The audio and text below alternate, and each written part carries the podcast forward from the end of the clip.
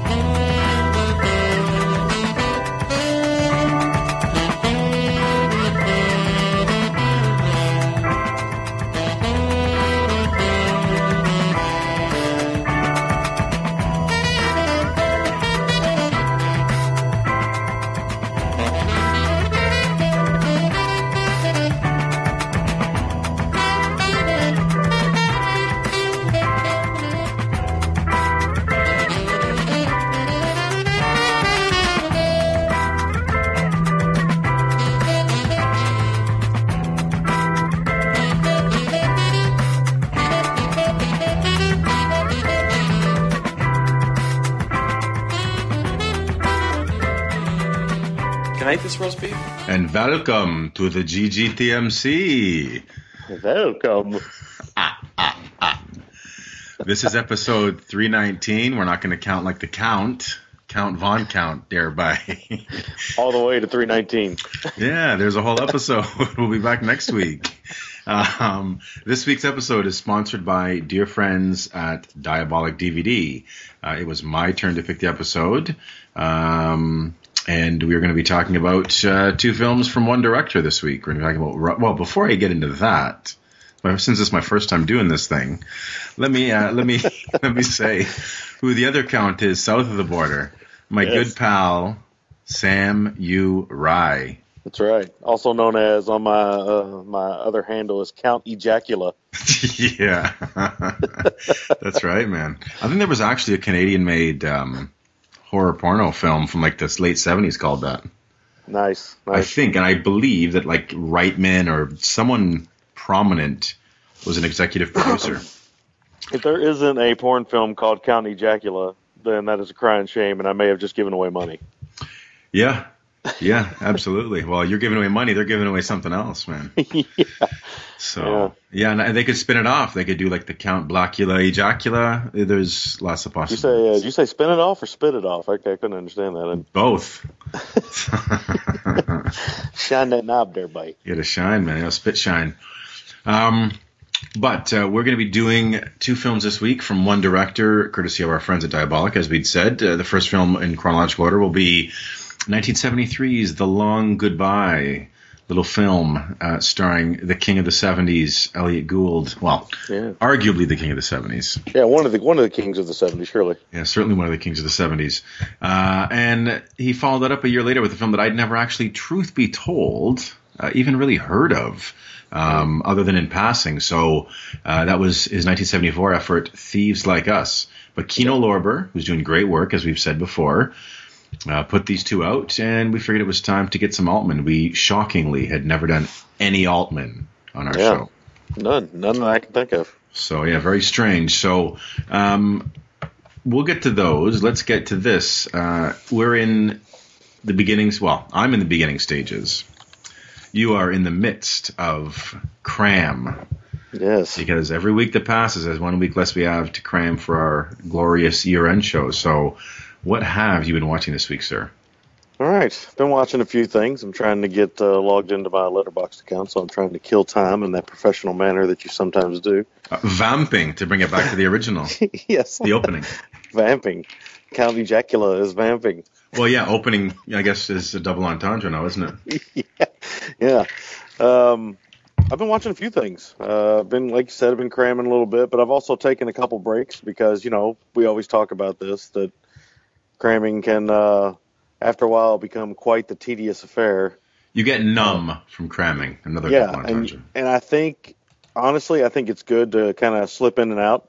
Again, double entendre there yeah. to uh, other stuff because um, it makes you appreciate the stuff you're cramming uh, more and more. Because I think once you you watch like a certain quality of movie over and over and over again, you sometimes don't give them their fair shake, or maybe you don't even see what you're supposed to be looking at.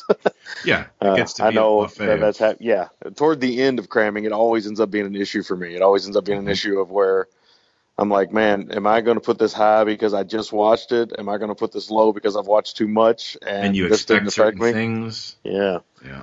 So so I took a couple breaks this time. So we'll see. Uh, I watched um,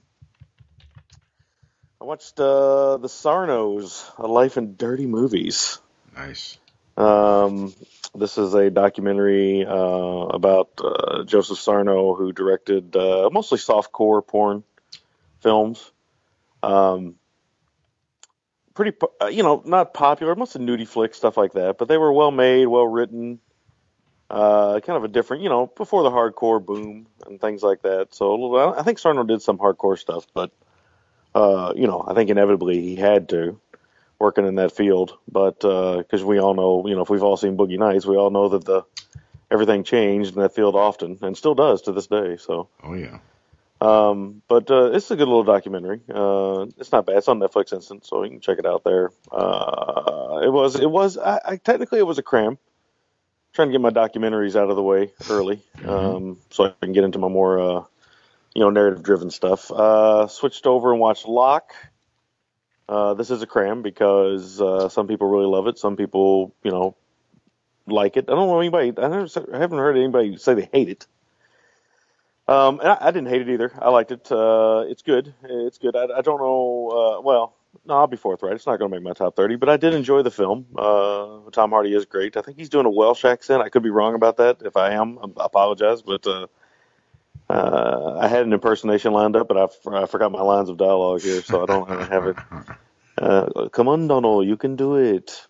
It that sounded like the guy from Rob Schneider doing an Adam Sandler movie thing. Uh, but yeah, so but Locke is good. I mean, it's worth a watch. Uh, I think it could have been shorter because of the way it's set up and stuff. Uh, maybe could have been just a little over an hour. It may have been a little bit better because I do think there's some filler in there. But still, uh, still, uh, I was entertained. It was well told, and uh, yeah, uh, impressive performance from Tom Hardy, who you know arguably is one of the good, you know, best actors working right now, best young actors for sure. yeah. Uh, watched Calvary, which uh, I know you watched as well, Yes, sir.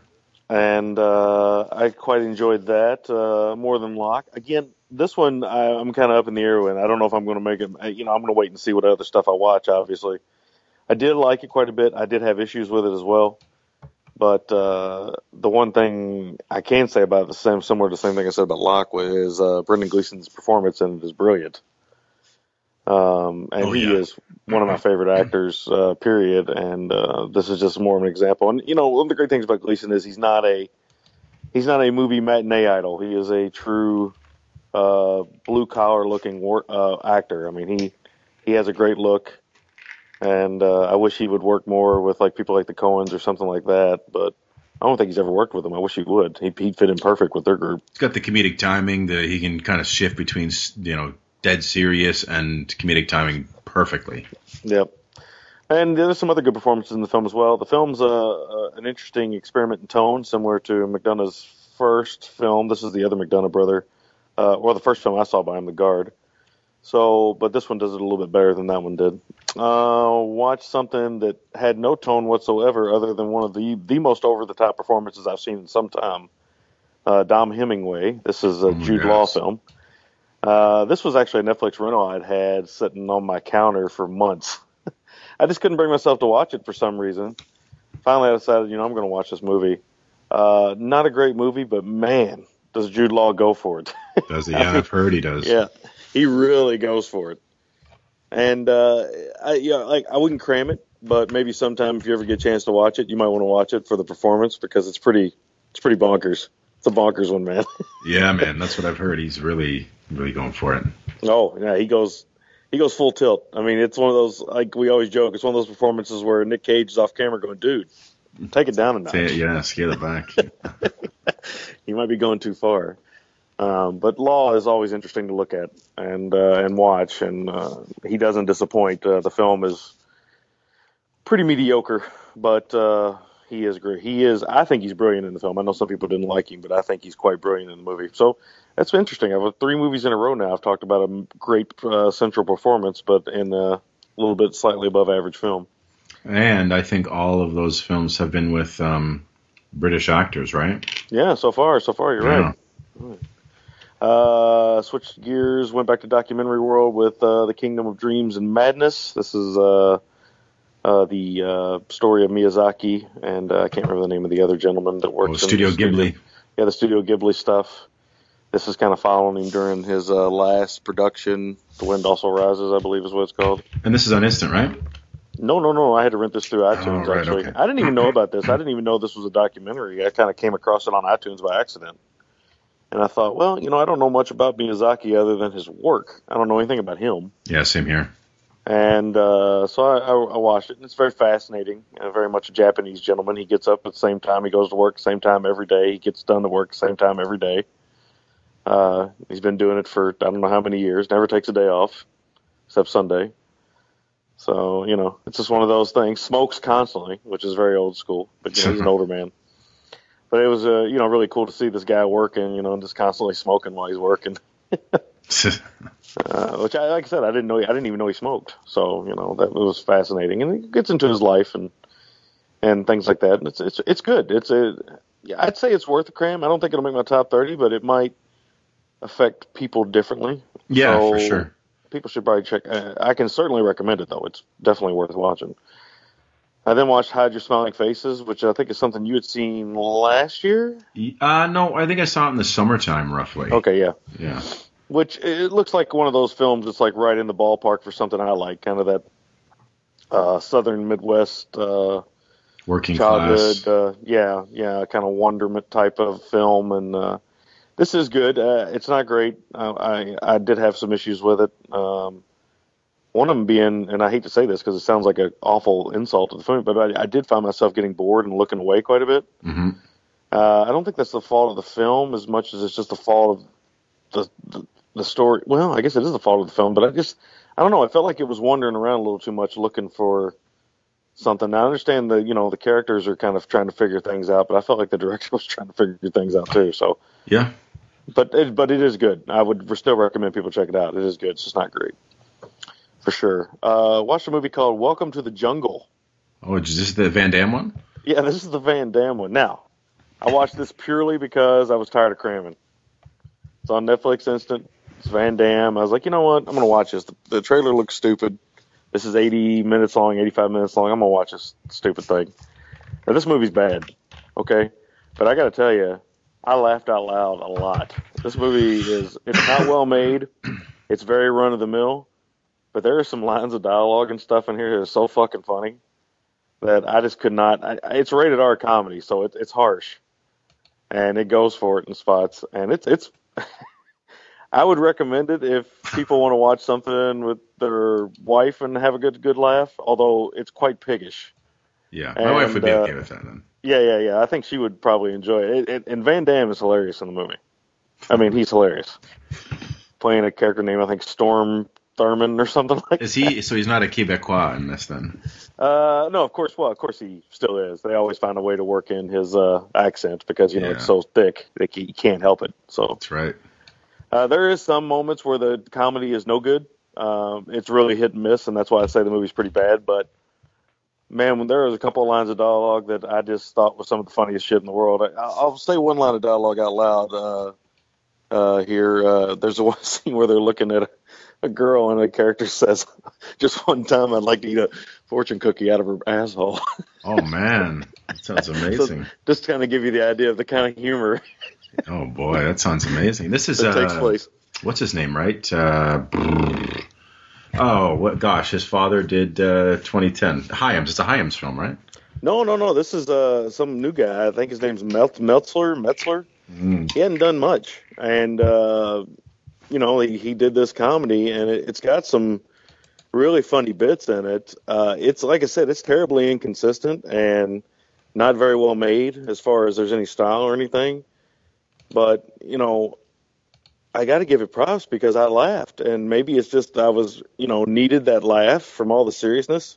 I just watched Hide Your Smiling Faces, so Yeah. uh, it felt good. It felt good to watch, and uh, you know, I just like I said, middling to maybe average for most people, I think. But if you want a good laugh, I think you can't go wrong. I think it's pretty. I think it's pretty funny, actually. So I don't know if I should give it a positive rating or not because I laugh so much, but. Uh, you know, it's one of those confusing moments when you watch a movie and you know the movie's not good, but you laugh anyway. Mhm. You know what I mean? So Oh yeah. I don't know. Just ridiculous. They, they throw the ball enough, they're, they're gonna Yeah. hit a few.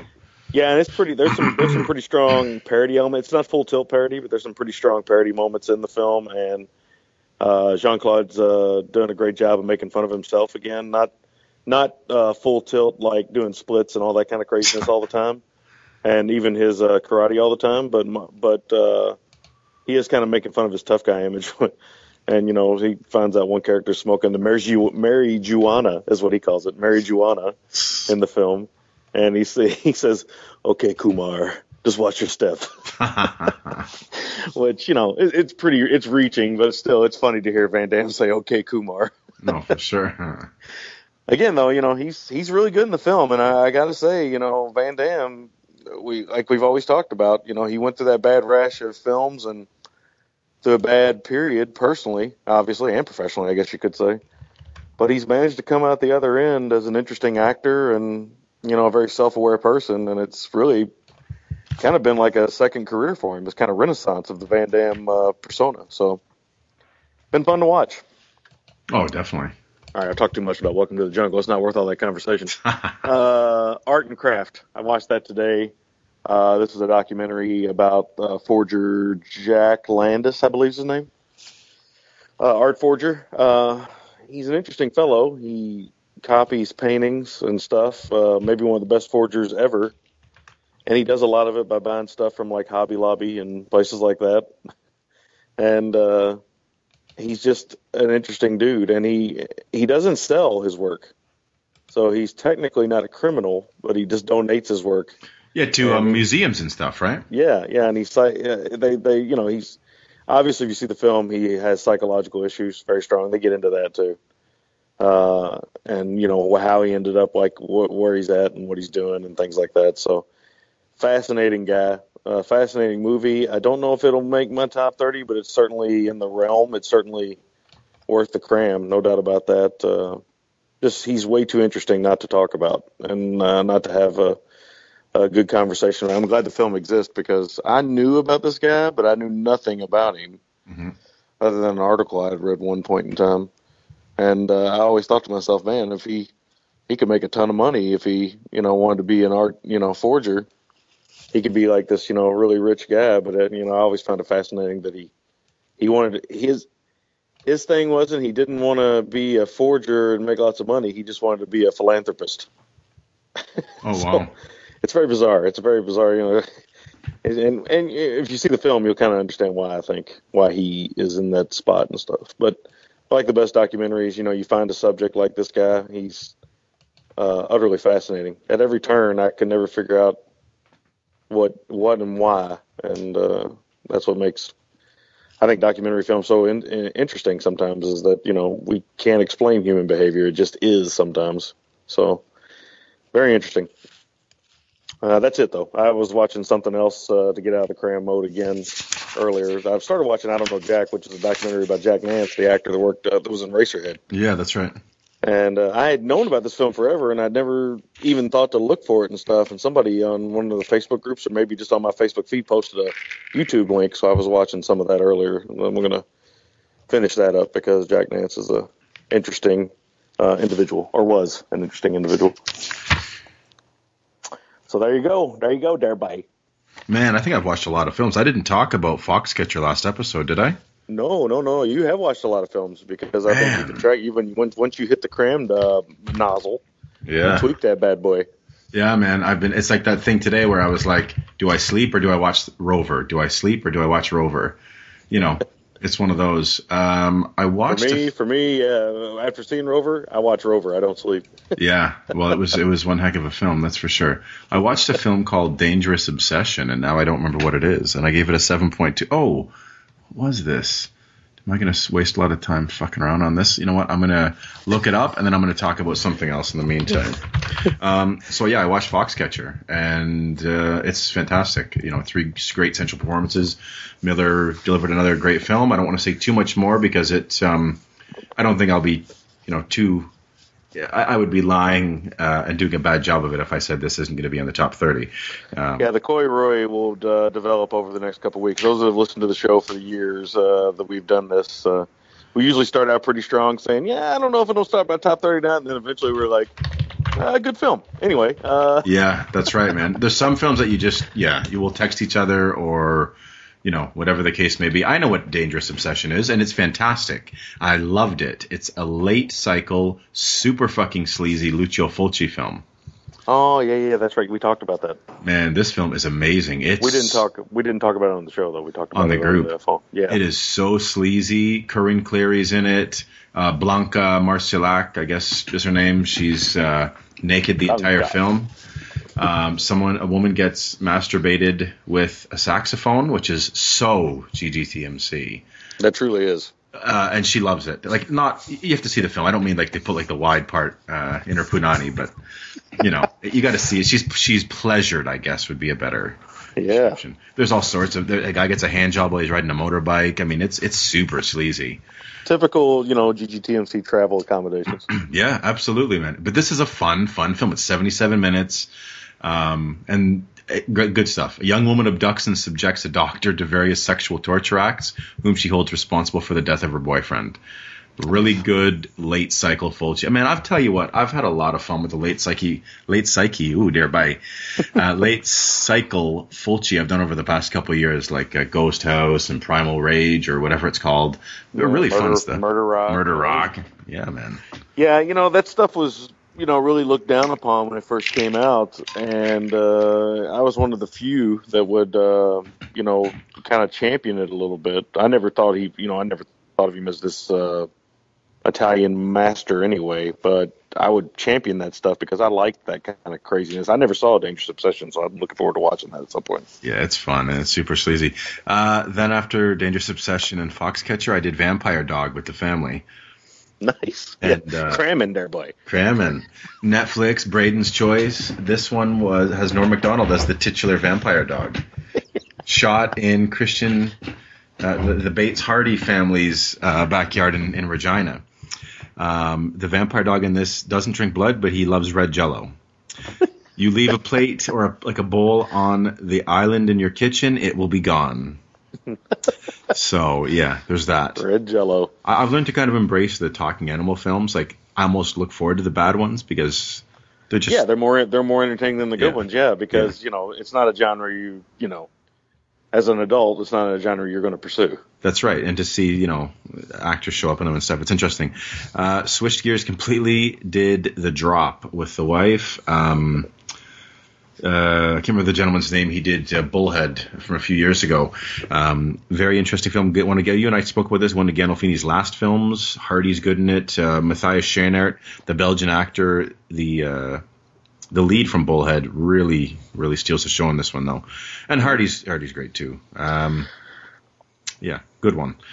Uh, I guess that could be considered cram before January first um, for some. Yeah, yeah, yeah, yeah, yeah. That uh, the drop's on my cram list. Any crime film with those that t- caliber of actors and that director that would be cram worthy in my opinion. Yeah. Now, now, does it hit the heights it should? Maybe not, because with that kind of talent, you think it could be like a nine out of ten, but Mhm. you know, still good. Uh, then I was putting together Lego, so I did Chicken Run. Um, because I Oh, was gonna, nice. I was gonna put on something sleazy, but I was like, no, it's like ten in the morning on like Boxing Day, which is December twenty sixth. I'm gonna put together some Lego. I'll watch Chicken Run in case the kids come down. So I'd seen this. It's good. Um, I think it is definitely weaker than a lot of their other efforts. Um, they're they're um, uh, Wallace and Gromit. I was going to say Harold and Kumar because you said earlier Wallace and Gromit. Um, I will say this, man. They is it Aardman? I want to say the guy's name is. Um, Yeah, they know how to do like a set piece and a thrilling set piece at that. Yeah, for that Like- type of animation as well, it's pretty amazing. It is amazing the set pieces they put together for their characters. Um, I have a sweet spot for that one just because obviously it's harping on uh, the Great Escape, right? So, oh, totally, yeah. so that's kind of fun. But Mhm. uh, I agree with you; it's not as good as the uh, Wallace and Gromit stuff. No, I wish it was, you know, because the Wallace and Gromit stuff's just, it's so good. Um, then I did Battleship Potemkin, which is one of the biggest films on my uh, list of shame, and I'm glad I saw it. It's amazing and worthy of all the praise. I won't say any more about it. Yeah. Um, then if I was you haven't seen it, see it. That's all. Well, see it. I mean, the film's silent, but if it's, it's, you can see if you love film, to see how far ahead of the curve the Russians were with editing and and cinematography. I mean, it's just really something special, and I think it's on instant. So Yeah, if it's not, I'm sure it's out there and quite a few YouTube or- It, it might be public domain at this point. be. I don't even know. it is tremendous, and to see you know a, a culture that was sealed off from the Western world for until recently, really, uh, Right. really, really outstanding stuff. Uh, and some powerful imagery, the really powerful close-ups, and just group shot shots of you know wide numbers of people, really tremendous stuff. Uh, my kid William was watching this with me a little bit, and I was kind of explaining the history to him, and then I put on a train arrives at the station for them, which is like a minute and a half, and I think is widely believed to be the first film shown in theaters where the Yeah. train simply comes into the station. I wanted to show them just to get the context that people were running out of the theaters and how far we've come with film, and you know, it's a minute and a half long, little little film history lesson for the kids. So Right, right. uh, did that. Then I picked one up from the library that um, I'd never, truth be told, I had never even heard of. And uh, I'm glad I ended up picking it up because it was a Vittorio De Sica film, The Children Are Watching. Hmm. And this film is outstanding. Outstanding. I mean, as good as, like, you know, Shoe Shine or Bicycle Thief are, man, this film's good. It's about a couple who's going through a divorce while their, their young five, six year old boy uh, is kind of caught in the middle. yeah, Man, it's so good. It's so good. DeSica's uh, one of the greats, really. Yeah, he is, man. He's one of the masters for sure. Um, then I did some Bertolucci written by Pasolini, The Grim Reaper. Uh, Oh, I've never seen this. yeah, it's a good film, man. Picked it up from my library as well. Very cool. Uh, I quite dug it. It's it's almost does like a Rashomon thing where the police nab three different people that are wanted for the murder of a prostitute, and they get their account of the story. So you Hmm. kind of see each of those as well as sort of the truth. But uh, it's a it's a really good film. You know, really good stuff. Um, that wrapped off December. Then it was really time to go deep into cram. Uh, I did Start Up, uh, Jack O'Connell, which I told you you got to see. Um, hmm I'll say no more. Uh, Calvary, I also watched. You and I spoke about that. Feels very McDonagh, even before I knew it was McDonagh. You you talked about it already. Solid, solid film. Even if it doesn't make our lists, everyone should check it out. It's it's a very Oh good yeah, film. yeah. Uh, hopped over to Hong Kong. Did um, Pang Ho Cheung's latest film, Aberdeen, which is a bit of a uh, multi generational family drama. Kind of feels like who was the British director that did um, what's that Christmas film we said we liked? Uh, British one with uh, the guy with the Oh. signs. Oh, Love Actually. The, Love uh, Actually. Richard, Richard Curtis film. Yeah, it almost feels like a Hong Kong Richard Curtis in some ways. Um, looks at you know the older generation. One one of them's a Taoist monk, and he's dating this show, the Hong Kong showgirl. His wife's been deceased for some time, and you know just the the hypocrisy. Not not an indictment, but just um, looking at the sort of the the sometimes the hypocrisy we as people have in our lives, and um, and how it all weaves together within this the different generations of this family. Good stuff, but you know not as good as I, I expected. Um, then I did one from the mainland, mainland China, that um, is is really good stuff. Uh, Black, great title too. Black Coal, Thin Ice.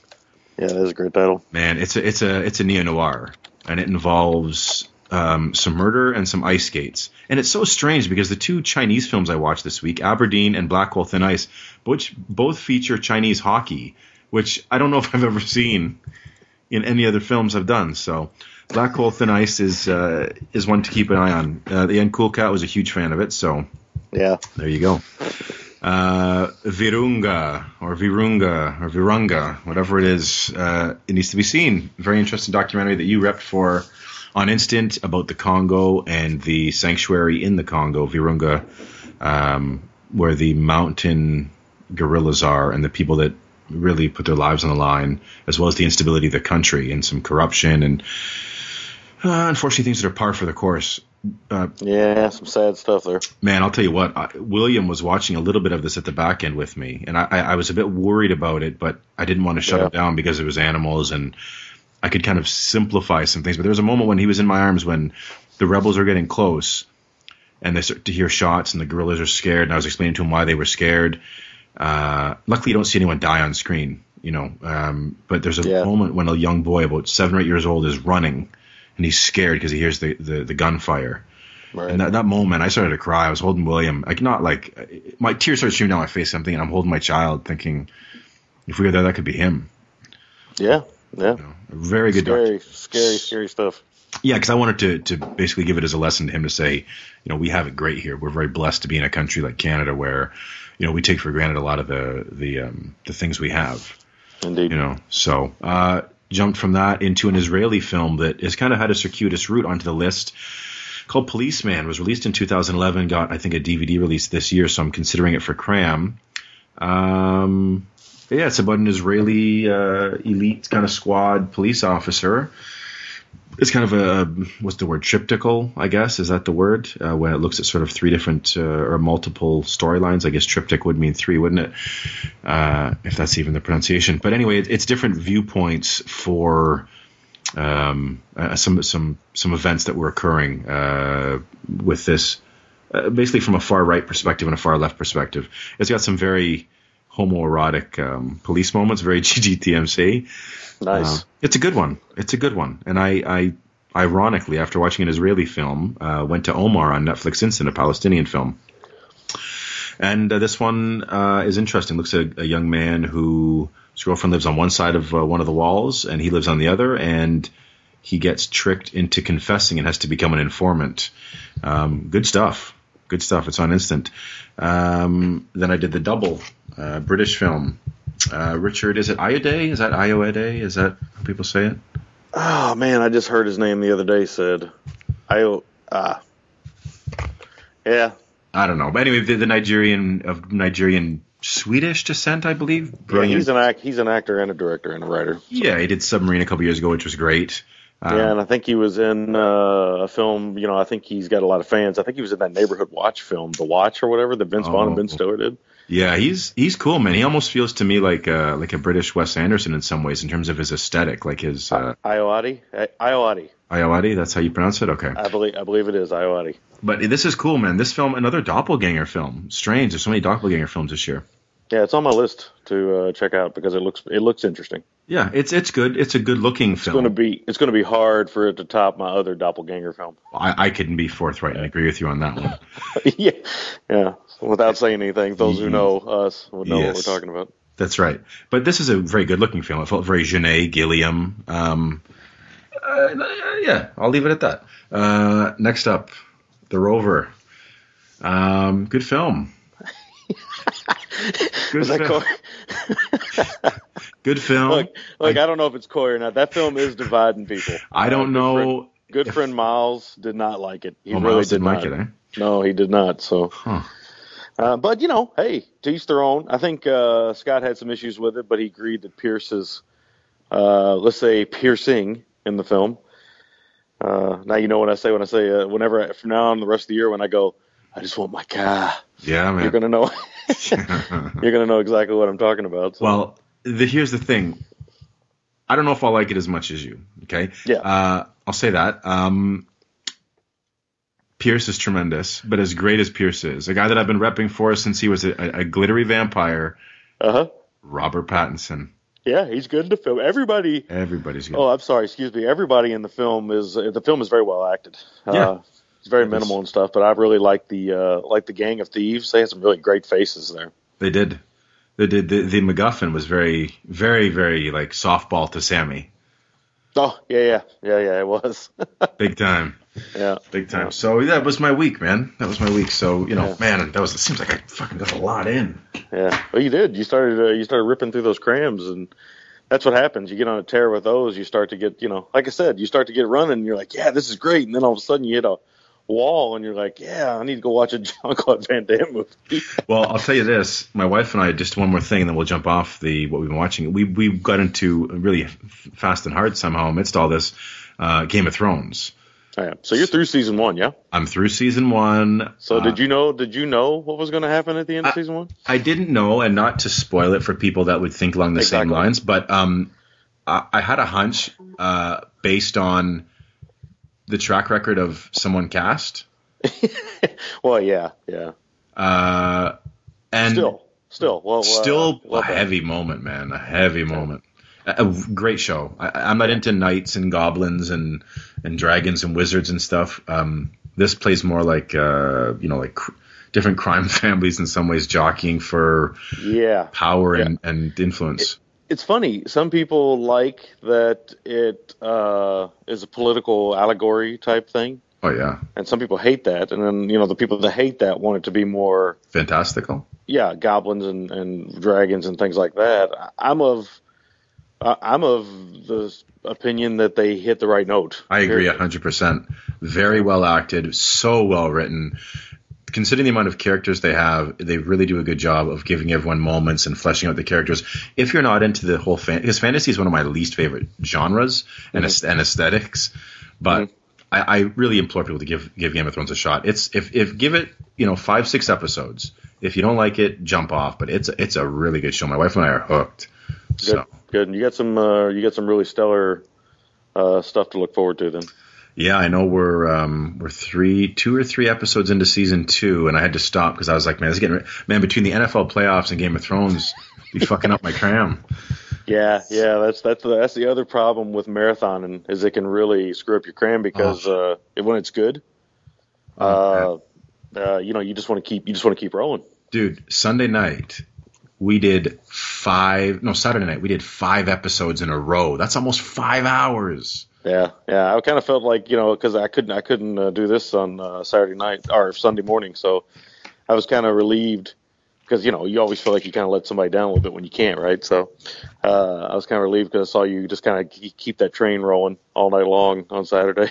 Oh yeah, no, it was good. And you know what was crazy for me was, and I, I guess if you're going to jump off this, but it, it never really happens, I guess. But uh, when I was watching Starred Up and when I was watching um, Calvary, the cynical doctor in Calvary is Littlefinger, yeah, yeah, yeah. which blew my mind. There was three actors between Starred Up and that film that Yeah. have shown up in Game of Thrones. Well, I mean, as you're watching GOT, uh, I guess I'm one of the cool kids that says that. As you're watching that, you're going to see every actor of British or Scottish or Irish descent That's amazing. because uh, they really do, uh, you know, they really do a really good job of casting. They really, uh, they really pull in some great actors. Yeah, they do. They do for sure. So, with that being said, we're going to take a break and we're going to come back. And uh, you want to go in chronological order? We'll uh, we'll jump into some some long goodbye. Hey, it's okay with me. So All right. Elliot Gould would say. Yeah, that's right, man. Okay, we will be right back.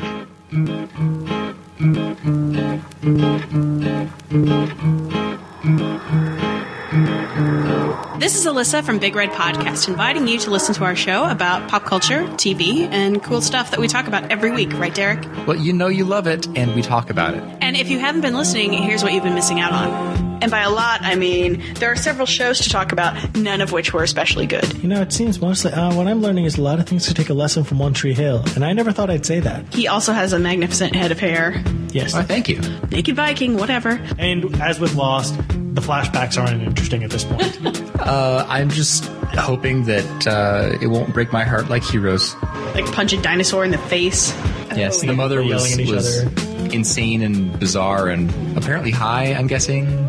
I learned a lesson today about karma. The man who can't feel pain shouldn't be dealing with hot liquids and whatever. Right, hitting an old man, and why are you not winning? So listen to Big Red Podcast if you like TV and junk on TV because we totally watch it and talk about it. So you don't have to. Find us at bigredpodcast.com or check us out in the iTunes store.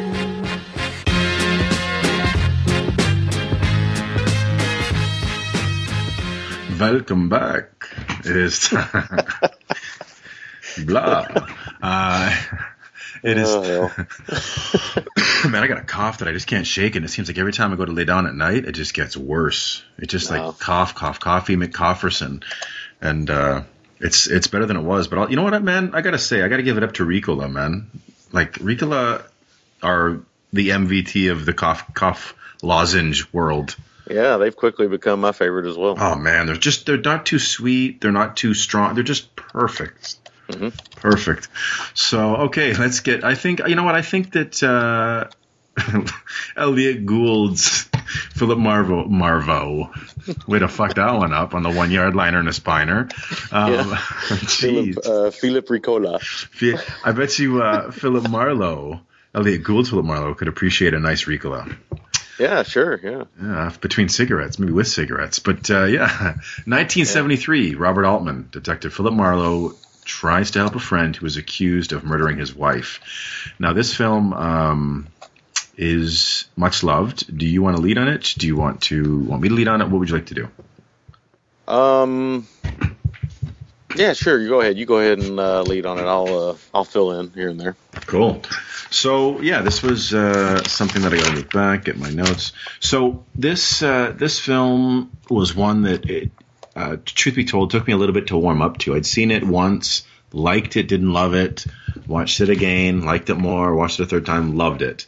Um, One of the things that I always find interesting about Altman, I don't, you know, because we're a little bit pressed for time, so we can't stretch our legs too much on Altman as much as he's more than worthy of it, is how interested he is in subverting expectations and genre expectations and deconstructing genres. Yes. Because when you look at a film like this, or you look at a film like MASH, which, you know, it's, it's a film, uh, Vietnam film. Was it Korean War or was it Vietnam? Uh, Korean War. Okay, Korean War. So you look at a film like that. I mean, what he did was so far removed from what anyone else was doing. Uh, and then this film, I mean, Marlowe in this is the antithesis of everything we've seen as far as the the the private dick, as it were. I mean, he's not a tough guy. He doesn't bed all the ladies. Um, he's not a guy that's got friends around town and informants and people he can kind of lean on to get information. He's not Armand Assante. Yeah. He's not, uh, you know, he's a different kind of uh, private eye. So to get Elliot Gould, who he- he's just he's so good. He's such a shaggy dog, and this is very much a, a shaggy dog film. To set it in L.A., lots of daytime, um, very very interesting choices by Altman. I agree. I agree, and also the. I think I told you that on the uh, special features and stuff that he didn't even really want to do this. Uh, you know, Philip Marlowe had been done, and he didn't really want to do it. And somebody called him back up and said, uh, "Hey, we want to do Elliot Gould as Philip Marlowe," and he was like, "Hey, now we're talking." So, and that, that's the most brilliant thing about this movie is to put Elliot Gould in that spot because this is for me one of the best performances of the '70s. I- That's saying something, really. You think about the '70s. yeah, that's really saying something. But I would agree with you. Um, Gould, for me, uh, as I'd said to you, I think either on the air or off the air. I'm not. Uh, I'm very quick to say that for me, Elliot Gould was is is you know kind of the king of cool, king of the '70s in some ways, or at least one of the kings of the '70s, as we had discussed. Surely, yes, Uh, yes, But what's so, so interesting about what he did was he he was kind of the he wasn't sort of like the Robert Redford kind of handsome. I mean, he was very different. He, but the thing that always to me always made him cool, even though he wasn't Jack Nicholson, was how quick witted he was and how he could talk his way in and out of everything just effortlessly. The energy he brings to every performance, even if he's in a rumpled suit, it's there's just an, a sharpness and an energy that he brings that I don't know anyone else being able to do as well as him. yes. I agree with you. I agree with you. It's uh, that perfect, like, uh, what's the word I'm looking for? Like symbiosis, maybe, or that uh, you know that syncopated moment where to an actor and a director work together, and it's like just Yeah. perfect. Yeah. Like uh, De Niro, Scorsese, Gould, and, uh, and you know, especially with Taxi Driver. But that's that's what it reminds me of. Yeah, it really does. It really, really does. Um, yeah, because they did. I think they did, they did three films together. I think what California Split, this, and uh, Mash. Which are Yeah, he may have popped up in something else later. I, I'm not positive because Altman worked a lot. yeah, he so, did. And did. he worked. I mean, he did. He has 87 credits as a director, so he worked a lot.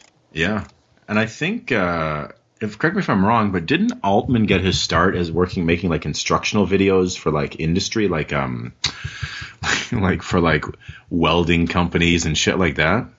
Yeah, yeah, no, he did that for that and for uh, sports as well. Yeah, so it's I, I've Did, always uh, uh, King Basketball and uh, Better Football. I don't know if you've ever seen those, but they're documentaries. Yeah, no, I'm aware of them, and I, I always thought it was fascinating to me that, for me, probably the biggest strength. He see, he's the kind of guy to me that visually, I don't feel like he's an auteur so much, but from an is it auditory? Am I making up words again? Is auditory a word? Uh, I'm, I think it's a word. I don't know if it's Is the it right the word. correct word? Uh, no, it is. It is, I guess. I think it is it's though. Of or relating to the sense of hearing. So there we go. Um, uh, so I think from an auditory standpoint, uh, he is very much an auteur because you know his dialogue kind of weaving in and out, chatter of characters, and so on and so forth. Um, and as we're going to talk about, probably even more so with the next film, I just think his ability to write great dialogue without it ever seeming showy always is something that I, I admire a great deal. Yes. Like it just works so well. And not only that, but he, well, this was written by Leigh Brackett, but what he also does is he, lets actors go. Yeah. And that's what I think uh, he should be most known for is the fact that he just lets them go. And uh, some people love working like that, some people don't. And the people who worked well with him, you know, are able to do that. They had an instinct, right? I know I know I've heard from some people like, yeah, he, he kind of let them off the chain and was like, figure it out. You're an actor. That's why I hired you. You act. Yeah. Um, so some people they find that daunting. They need to know what their motivation is, or you know they, they need direction. Whereas he has got these actors and trusts their instincts enough to let them, like you said, get off the chain and and do what they want. So.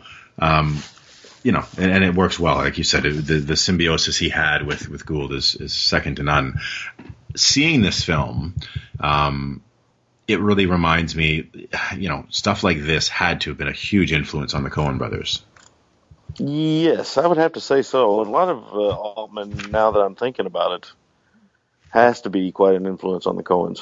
Well, the Coens, you know, Paul Thomas Anderson, huge. I mean, well, Yeah, even thieves like even thieves like us is. I saw a lot of uh, Coen brother stuff in there. big time. Well, big time. And I think between a lot of the great American directors we've seen, and I'm sure European, but each country brings its own um, intentional or unintentional film language or, or uh, aesthetics to the screen. But uh, I feel like with a lot of American filmmakers of this era that you know cut their teeth and, and made films in the 90s or the 80s, they've really Altman's influence is one that I wouldn't wouldn't have maybe initially thought of. You know, you think of your Scorsese and other people, but I think it, it can't be overstated. Yeah, you definitely see it in Paul Thomas Anderson at the beginning Big time. uh, with um, Hard Eight and uh, Boogie Nights. Boogie, Nights and Magnolia. yeah, You definitely see it.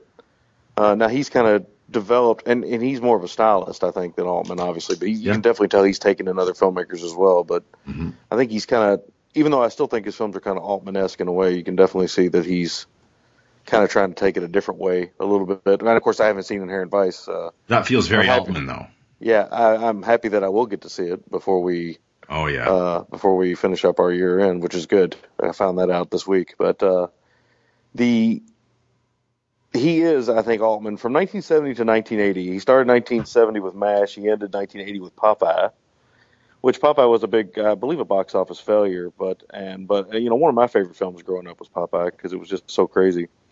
And it was one of the first times I realized, and maybe one of his most stylized films, really, because he didn't really do a lot of stuff like that but it's it's a cool film because it's a musical. It's uh you know kind of crazy and wacky, and it's got an interesting cast. Paul Dooley, who he worked with a lot. Paul Oh, yeah. Smith, who played Bluto. We've talked about him before. One of the Yeah. crazier character actors of all time.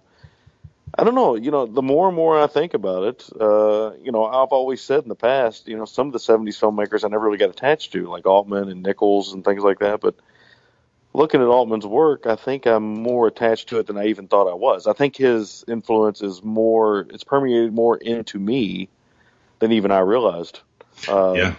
in the past. And you know another thing that's that I, I really got to give it up to him for is how diverse his filmography is.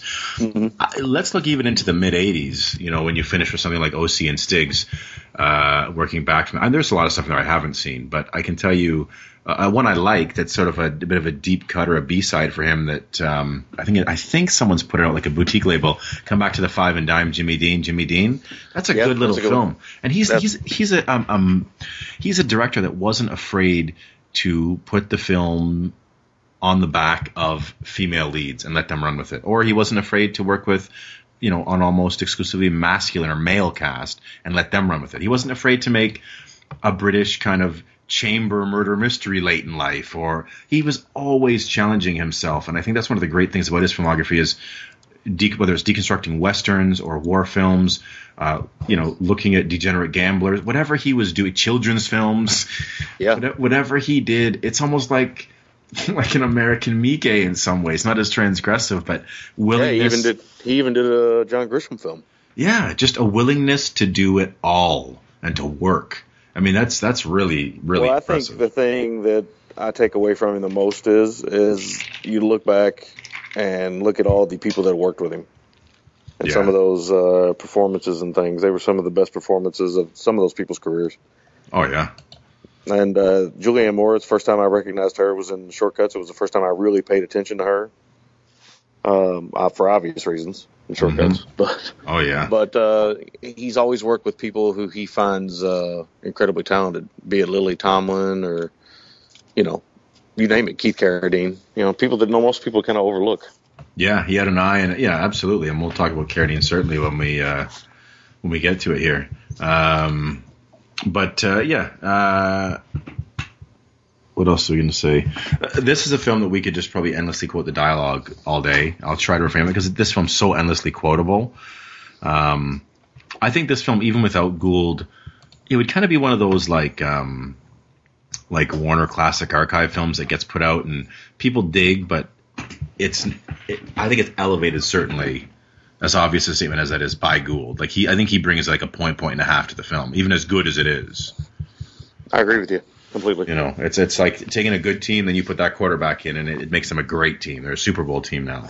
You know, you get Yes. that when you get Gould in this. Um, Well, yeah, not only him, but I mean, look at the cast. I mean, uh, pros, he's got Sterling, he's got Sterling Hayden in there. yeah. You know, who's just one, you know, one of the great voices Oh yeah, of all time. one of the great drinkers of all time too. No doubt about that. and one of the great pot smokers of all time, for that Yeah, matter. big time. One of the great beard wearers of all time. Oh yeah, yeah, yeah, great, and one of the great hat wearers too. yeah, The guy could rock a hat and an ascot, by the way, too. big time, man. Big time. Just love the way he talks. Mm, yeah, mm, yeah, That's good, man. That's a good. That's a good Hayden. yeah. Well, I mean, just that's like at the end of every sentence seems to be like him saying something like that. Like, mm, yeah. That's why. And I always, I always love that because uh, you know it brings a lot of character to uh, his performance. I mean, he's very much being Sterling Hayden, but Yes. uh, at the same time, his character's a lot of fun. it totally is.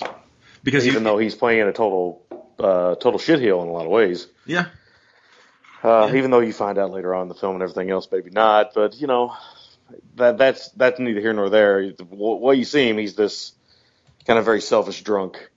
So Yeah, and I think one of the interesting film, things about the film that I never really thought of, it is very much a, noir. Like it's very much a noir.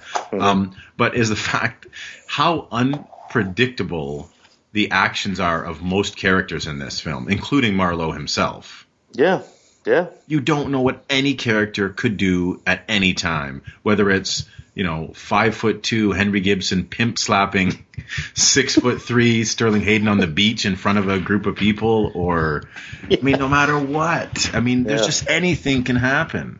or casting uh, Jimmy Bulldog Bouton as Lennox, who yeah, Jim Bouton, he was the guy that went to play for the Portland uh, for that Bastards of baseball team. Yeah, yeah, that's right, man. And he was uh, one that wrote the ball, wrote that book, uh, Ball Four, I think, which exposed a lot of Major League Baseball, you know, not so good pleasantries about Major League Baseball. But he's got a great face. Not a great actor in the film, but it's great to see him in the movie. Jim uh, playing Lennox, the Lennox character, the, the pivotal Lennox character. That's right. Well, and also we, um, yeah, and he, you know, who he reminds me of a lot is uh, like big time is um, Richard Tyson.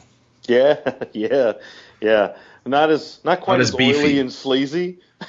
but like a good-looking kind of slim down. Eh, and Richard Ty- Tyson's good-looking too, but like very like he could be his older brother or something. Yeah, Tyson's got there's there's some, yeah there's something about Richard Tyson, and I think it's because of the films he's made. A little more That's- Cro-Magnon. yeah, you know, just every time I think of him, I think of baby oil and like Jheri curl juice. yeah, and a scowl. He should have done more like he should have done more like PM Entertainment films. I think. Yeah. You should have seen. You got to see that one movie he made where he plays a werewolf that talks smack. Big bad oh wolf. man, I gotta see that. It's it's I pretty awful, but it's hilarious listening to a werewolf talk shit. That would be good. That would be good. I got. And he is pretty good in it. Like every time he wants to have sex, he turns into a werewolf and you know like rapes people. So go figure. Well, he's he's another guy that's got good, pretty good comedic timing. You know, body my bodyguard, some other things he's done. You know, he's he's got some timing too.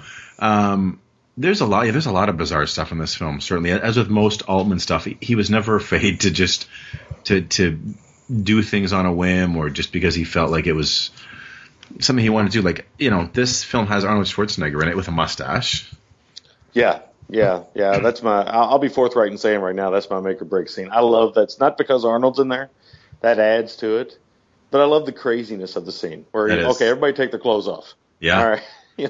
That's what I mean. this, you know, Anyone can do anything, and it subverts expectations. You think he's going to get beat up and shook down and all this, but instead, the whole crew takes their clothes off. I mean, it's that kind of film. Yeah. yeah. Um, I, I'm telling you what, I'm going to LA. Uh, hopefully, you'll be there. Uh, I'm going to LA next month, and I'm going to tell Kelly, Kelly, if you're listening to this, you got to try to find the building where Philip Marlowe was. I don't know if it looks the same or not, but I love that building, and I love his neighbors in this film. Like he, he's got Oh, this. okay, yeah, the the living, qu- yeah, okay, yeah, the, well, yeah, as red-blooded North American males, we certainly love the neighbors, right? The neighbors are a bunch of hippy dippy chicks that they're always naked. And they always they make candles, and they're They make and candles always, and all he's always of, kind of talking to him. I love it. I love that uh, he doesn't look at them as uh, sex objects. As a matter of fact, Elliot Gould's character is very asexual in the Yeah, he is in a lot of ways. Even like the the stuff that would sort of seem like the obvious thing with the femme fatale of of uh, Nina Van Pallandt as Eileen Wade.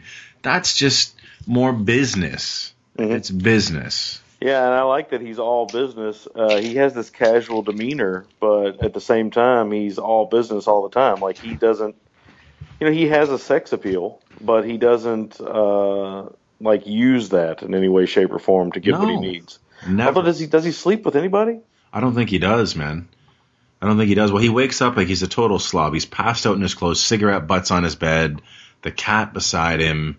Like he just there's not like yeah, he he's not really in he is as much as he's all business, he he doesn't project like a like a Gordon Gekko kind of like sleek efficiency about it. Do you know what I mean? Just very much a shaggy dog. I'm glad you kept talking. I got a phone call while you were. Uh, while I got cut off there, and so I'm glad you kept talking. So hopefully it won't. It'll be seamless. Although I think I just mentioned it. So Uh, well, that's okay. Um 'cause I love the line with the, the girls, and I love all the asides he says to himself. That like I have to think that some of that is too good and too off the cuff to be written. Like No, yeah, it's true. It's true. The it's okay with me. Uh, Altman told him to roll with. He started saying that, and Altman loved it. He loved that uh, Gold, Gould's uh, Marlowe was very much like you know like a duck with oiled feathers. Water, everything just rolls off of him.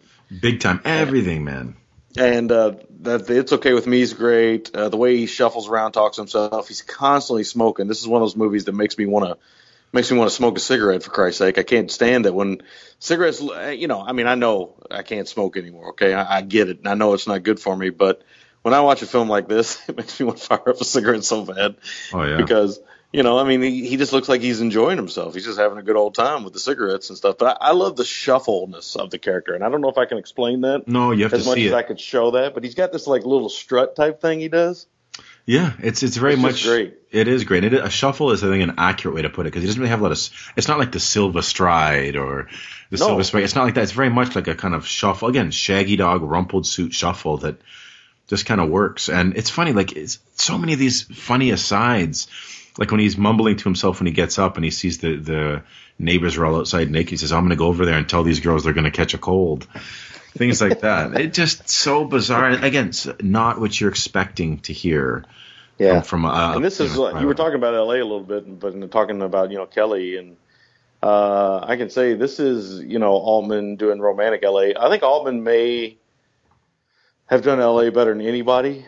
Uh, I think he knew the town well, uh, the seedy side plus the, uh, you know, the glorious side that is what we see LA as. There's some great This- LA in this. Yeah, this is yeah, this is kind of a little bit of both, but not too seedy, but uh, it looks great. I mean, the the the the Blu-ray looks great, but I mean, LA looks great in this movie. Um, it makes you want to visit LA. I It's- mean, it just looks fantastic. It does, and it's romantic without lingering on a lot of the obvious stuff like the Sunset Strip. I think there's Laurel Canyon at one point if my film LA geography is what it is. But um, we should say too, that one of the reasons the film looks so great is Vilmos Zsigmond, one of the great DOPs, shot it, and John Williams scored it. Now, John Williams scores a little bit. Um, ab- not absent. It, it's it's not very intrusive. I feel like because when I think about the film, it's not one of the first things I think about.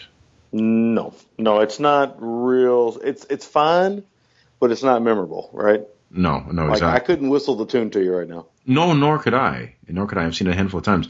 One of the things I love about the 70s, a lot of us get caught up talking about early 80s neo noirs, but the 70s has so many fascinating uh, neo noirs that one of the things I love most about them is how they don't always make perfect, clean, clear sense. Yeah, Like this, Klute, Night Moves, Cutter's Way. These are all films that the truth is subjective. Motivations can be interpreted several ways, and these directors never give us a clean, clear cut answer. Well, the '80s became the decade of big time. It became, because I think, and you can say the Reagan era in the states, but it definitely became the era again of the white hat, black hat again. It did. Like that was around in the 50s and some of the 60s, and then it went away from the late 60s almost into the very beginning of the 80s. Mhm. And then it came back like gangbusters, almost so right wing it was ridiculous. You know, Oh Uh, man, it was a cartoon. It was so right. yeah, some of the films we love so much. I mean, obviously, we you know politically we probably wouldn't agree with. You know, you No. so which is why again we never really talk about that kind of stuff on No. this show because you know it's politics and that gets into a whole other world and a whole other that's a whole other subject. That's right. Exactly. But I agree with you. The great thing about the some people always ask me about the 70s. What I like about the 70s, the late 60s and the early 70s when it comes to film is that it felt like movies were telling me stories about people that were real. Absolutely. Uh, I now don't get me wrong, I love, you know, Brian Bosworth and Stone Cold in the Yeah. 90s. I love Stallone and the 80s film Schwarzenegger and Raw Deal. I love all that stuff. But I never felt like and I still don't feel like maybe I felt it a little bit during the independent boom in the early 90s. yeah. Uh, kind of that 70s aesthetic comeback where it was all about characters again. Yeah. Um, but I don't, but again, even then, that's gone again now. It's really almost all, except for a, you know, a handful of filmmakers. It's really all kind of went back to that white hat, black hat thing again, Mm-hmm. in some ways with the comic book films. Yeah. Oh no, for sure. Um, now, mind you, mind you, Didn't you- didn't Vilmos Zsigmond? Didn't he shoot? Uh, uh, was it him? that- No, he didn't shoot Cool as Ice. That was somebody else. no, that was uh, Janusz Kaminski. Yeah, that's right. another another Eastern Bloc, former Iron Curtain. But but didn't Vilma Sig- shot. Uh, he shot Heaven's Gate. That's what he's infamous. for. didn't he shoot Klute as well? I wonder because Klute is so well shot. Yeah, I think he may have. I think he may Klute is like the shadows in Clute. I think are maybe better than any you know are. Wonder who who did it, but uh, yeah, the '70s. Just I love that, and I love the El Porto del Gato sign that the cat slips through, and it's so perfect, and it's such a throwaway thing that it's a little Easter egg that enriches the film, but it's not essential at all to the film. Yeah. there's so many things like that with his work.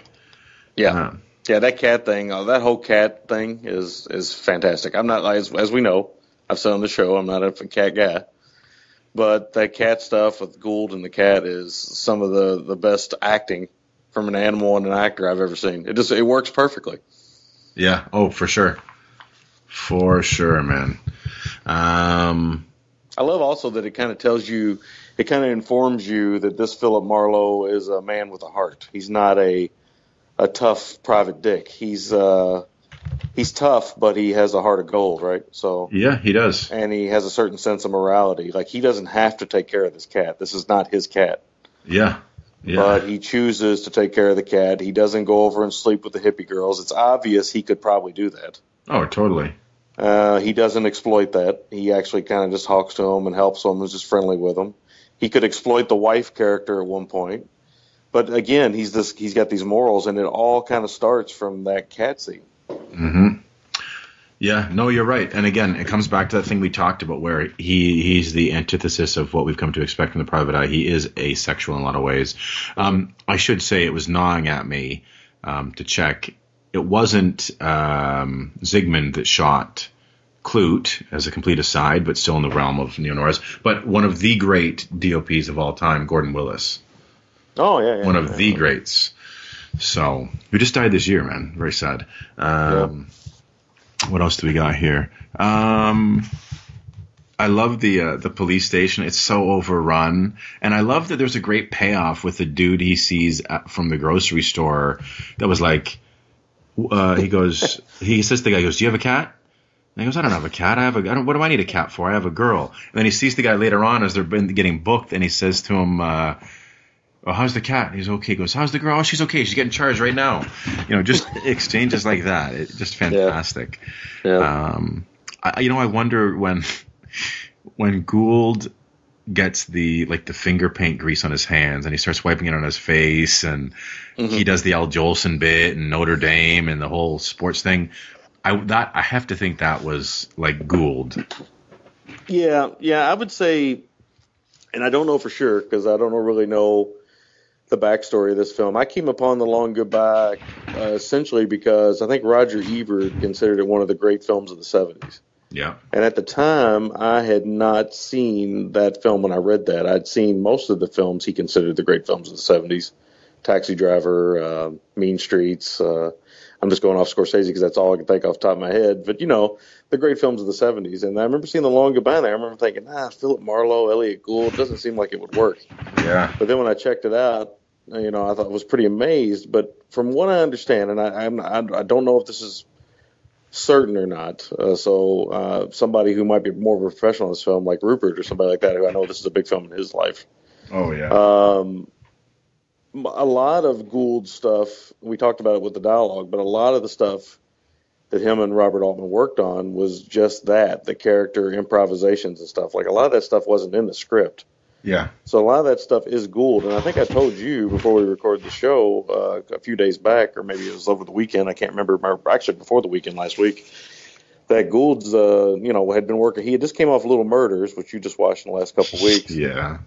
and uh, he was working on something else in Hollywood, and it all fell through. So his name had become Mud in Hollywood, and this film kind of saved his career in a way. But it's it's weird because Gould never really.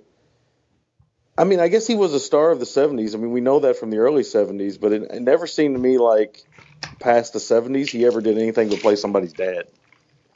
Yeah, he got into that stretch where I don't know if he was still chasing the paper because he made some bad decisions, or Mhm. I'm just looking here because he did some cool stuff in the '80s, but man, he worked. He's he stayed working quite a bit, but uh, uh, I'm just looking. And you know, I mean, certain people who you know love this movie, like Steven Soderbergh. I mean, he cast Gould because of Oh, yeah, Ocean's yeah. Eleven because of this film, and and it's it, it is funny when you see Gould now to think about the fact you know we call him you know you can call him the king of like '70s cool, but at one point Gould was he was cool, and uh, yeah, he was cool, man. you know on the cover of Time magazine he was a different a new type of sex symbol, Yeah, and uh, you know a very hairy one, but a new type yeah, and uh, an interesting one. Uh, who I think now today's man is this, you know, are these chiseled, uh, uh, you know, zero percent body fat, uh, non I'm using quotation marks, non HGH uh, using uh,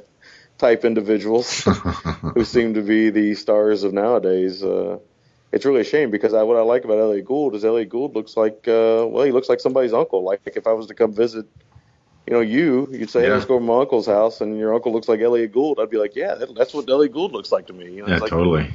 It's like a real guy. No, I know, I know, it's so true. Um, what else do we got here? I love the exchange between him and the police, which felt like it was written, but written really well. When um, Yeah. this is, "Are you cheating?" and she says, "Oh, maybe it was with the police." Who says, "Are you cheating?" She's not dead. Is your wife cheating on you? That whole exchange, really Mhm. great stuff, man. Really great stuff. And we get a, a really kind of bizarre, which was kind of, I think, um, par for the course for this actor because he was a bit of a free spirit and very hippy dippy in real life. David Carradine shows up. yeah, yeah, he's got a great little moment in the film. Yeah, very good. Now, another thing this film does, and I didn't really key in on until I watched it this time, is the mistrust of those in power, like a lot of the 70s political thrillers had, like Parallax Yeah. View and things like that. There's a real distinct mistrust, and I have to wonder if that's one of the reasons, whether it's um, you know doctors or the the police, the politicians, whoever. Um, Gould's character steers clear of all of that. He wants no part of them. Yeah. So it, well, I think it's part of. I think it is part of you know drug culture and parent. About seventy three, we're starting to get into a lot more of the paranoia that comes with the drug culture. big time. So I think that's one of the reasons why you get a lot of the paranoid cinema you got in the seventies is because you know the kind of hippy dippy fun, let's get make love in the mud scenario had had died and went downhill and had become, you know, more pessimism and uh, ugliness had kind of uh, breeded, you know, kind of came into pop culture. Well, like you know that Rolling Stone incident, all that stuff. Oh to yeah. too too all into that stuff, but I mean, all that stuff is tied together into the way the culture changed, and um, certainly, you know, that hippie stuff. It's there. Altman was quite into that stuff, I think. Oh yeah. Well, point, yeah, Mash again, very counterculture war Yeah. film, which was in, in the midst of Vietnam, right? I mean, Mhm. wasn't set in Vietnam, but I mean, you could parlay that very much into or, or transfer that to being a Vietnam film. Yeah, Uh, certainly. So yeah, yeah, I think that paranoia is all. It all fits in. yeah. you know, and it's certainly there. And I had forgotten about that whole angle as well. I'd remember this film more as a character piece as opposed to such a strong narrative, and it's actually got a really strong and complete narrative that I had totally forgotten about. Oh yeah, yeah, big time. Um, I love Dr. Verringer in this. I'll always remember, uh, like my first performance. I think you know where I'm going with this. My first performance seeing Henry Gibson on the big screen was in The Burbs. Yeah, Henry Gibson's great, man. Man, I was about how old was I? I was nine years old, and just you know him, that whole family knocked my socks off in that film. And Yeah, Henry Gibson's one of the most interesting act, character actors I think maybe in the history of Hollywood because he commands so much screen time. I Mhm. mean, not screen time, but like when he's on the on screen, he draws so much attention, and he's this diminutive little guy. yeah, with a major comb over, but he is Oh, so commanding. Uh, like he is like the opposite of what you think of when you think of uh, uh, this commanding, imposing figure. He's like the total polar opposite of that. And yet, every time Henry Gibson comes on screen, even in this film, he draws all the attention. I mean, we're talking this little guy comes in and draws attention away from Elliot Gould and Sterling Hayden. yeah, that's no small feat. No, and because Sterling Hayden's one of the big, one of the great all-time scene chewers. Oh yeah, And I mean, and when he comes in, I mean, Sterling Hayden is chewing the barbecue pit. He's chewing the whiskey bottle. He's chewing everything. he's eating find. sand, coral shells, conch shells. Yeah. You name it, man. And Henry Gibson shuts him down with a smack. Yeah, he does. He slaps the taste out of Sterling's mouth. He does Yeah, he really does. with that pimp hand. Yeah, he's got a strong pimp hand. He does. Absolutely. Had to reach quite high to get up there to Hayden, but he still it works. Oh yeah. Um, what else do we got here? I'll try to rip, rip through. I love the line. Uh, where is it? Oh, it was a bearded and drunk Hayden, which we talked about. Um, Gould's energy, we talked about. Um, little tidbit for everyone: dried apricots give the Gould the diarrhea. Yeah, yeah, yeah the diarrhea. Um, again, that's that's like you know, it shows such a distinct lack of vanity on his part, which I think because of that shows a confidence, which is where the whole sex symbol thing comes in. Um, what else do we got here?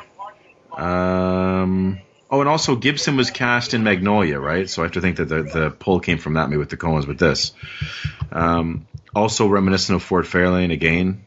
hmm Yeah, Right, a lot of the classic setup, certainly, but you know, this was getting absurd, just like that gets absurd. Yeah. Um, the, yeah. I uh, mean, there there is a difference between obviously a difference between the quality of film between Long Goodbye and Ford Fairlane. oh yeah, But it's obvious, looking back now, watching Long Goodbye, it's obvious that Renny Harlin was strongly influenced by the Long Goodbye for Ford Fairlane. oh yeah, big time. And I like the LA that's in Ford Fairlane too. I think we talked about that on. Uh, it's very much 80s, late 80s. early '90s uh, LA. Yeah, Bobby Black. Right before the yeah, right before the grunge scene hit. Yeah, That's right, man. Still Well, a 'cause little Bobby- hair metal. Yeah, Vince could still get like a, a good supporting role in a film. yeah, You know? yeah, So yeah. Renny Harlin fit in fine on the Sunset Strip with that Yeah. uh, with that hair and everything. that's right, man. Uh, Mark Rydell's fun in this. Um, He is, he is. He's surprisingly intimidating in this. yeah, somehow he is. I love his line. I sleep with a lot of girls, but I make love to you. His girlfriend. He's got a lot of great lines in the film. He, really does. I mean, he, really fucking scum. amps it He's a. Bizarre scum. Again, bizarre scumbag who we don't, who says and does so many things that just come out of nowhere. Yeah, I think that that scene reminds me of uh, Paul Thomas Anderson's Boogie Nights cocaine scene. Oh yeah, yeah, yeah, yeah, yeah. You can see Yeah. some influence there. Obviously, that there are two different type of elements going on, but you can see that it's a scene that's that's that's as it's going, it's accelerating, and we don't know where it's going. Well, At one point, you know, you get these muscle bound guys. Everybody's taking their clothes off. One of the henchmen's like, "I don't want to take my clothes off," yeah.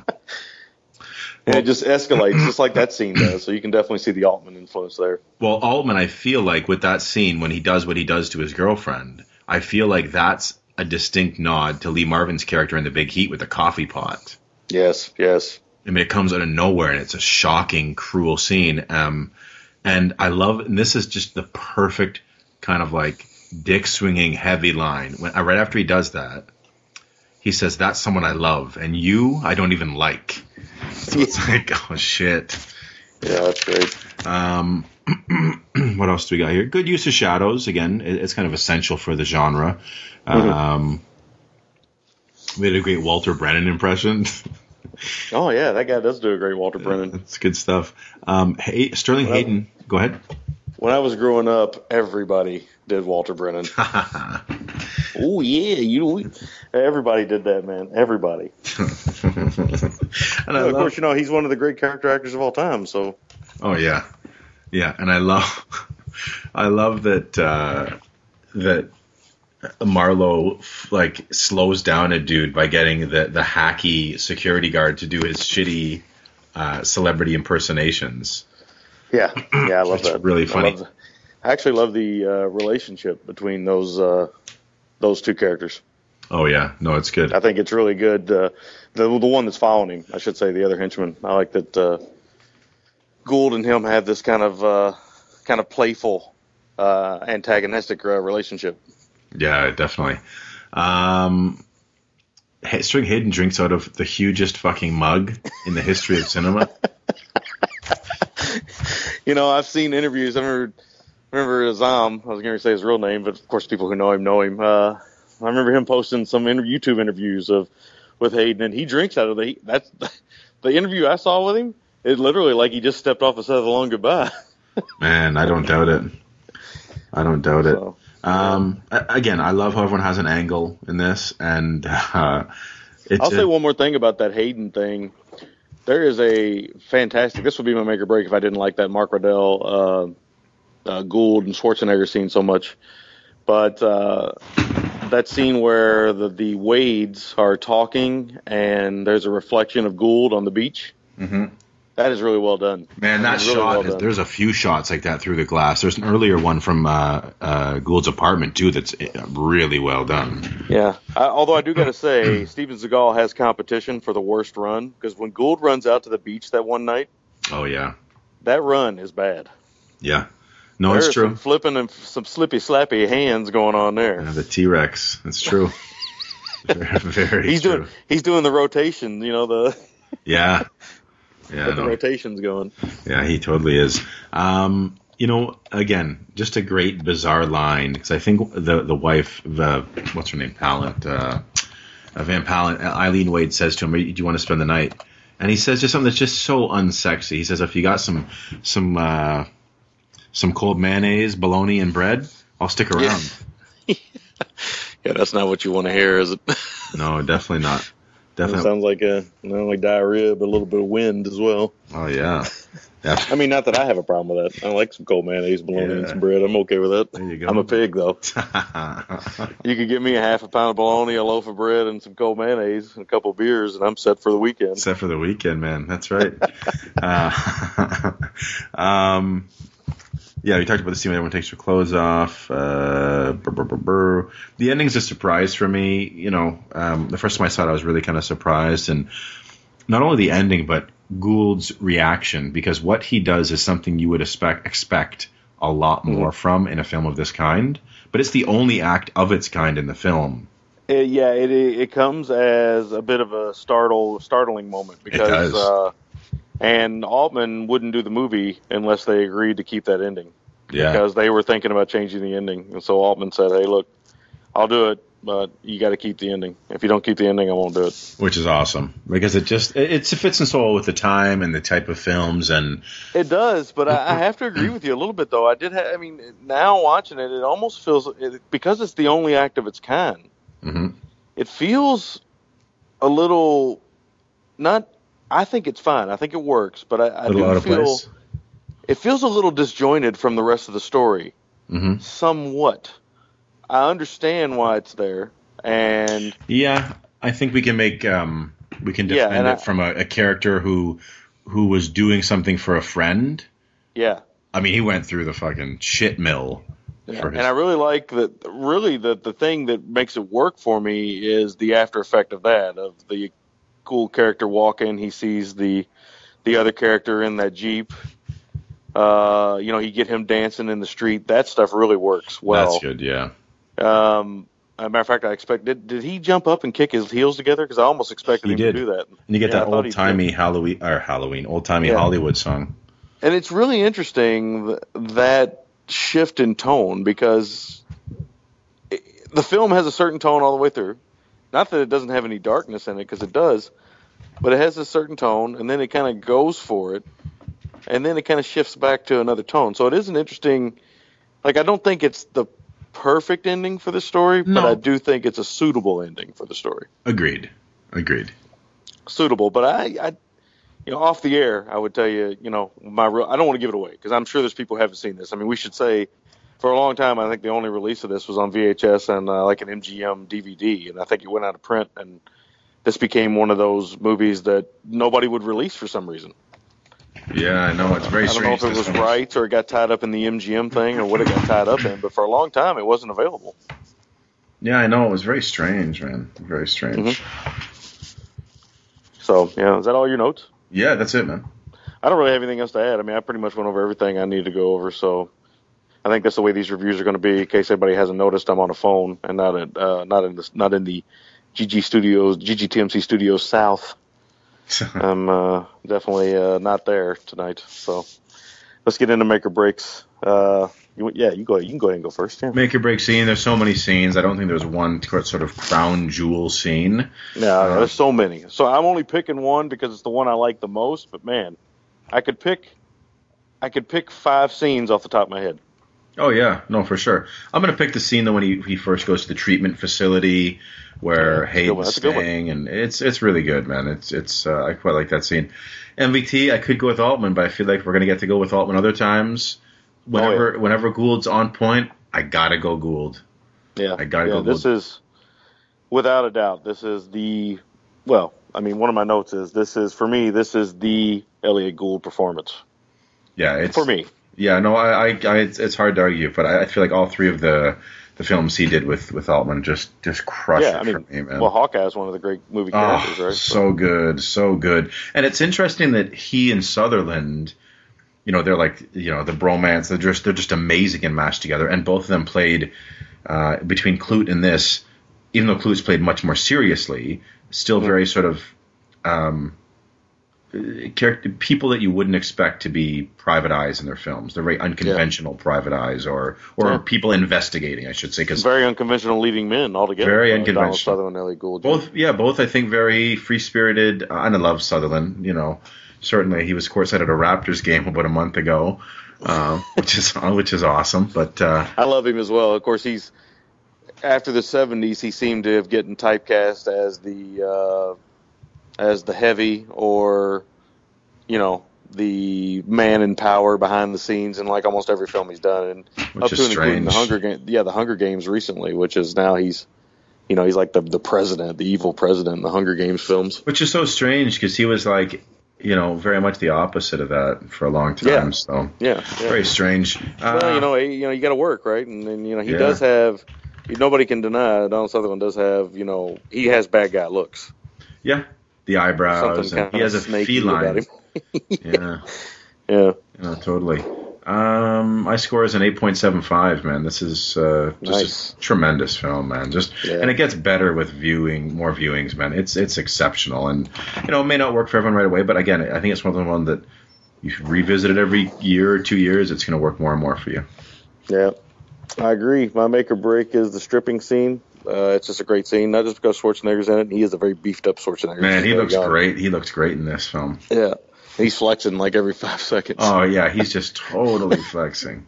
Like he has, he has. He's not even going to hesitate taking his clothes off. Like as soon as he says it, he starts taking them off. Oh yeah. Uh, that's a great scene. There's so many though. There's so many.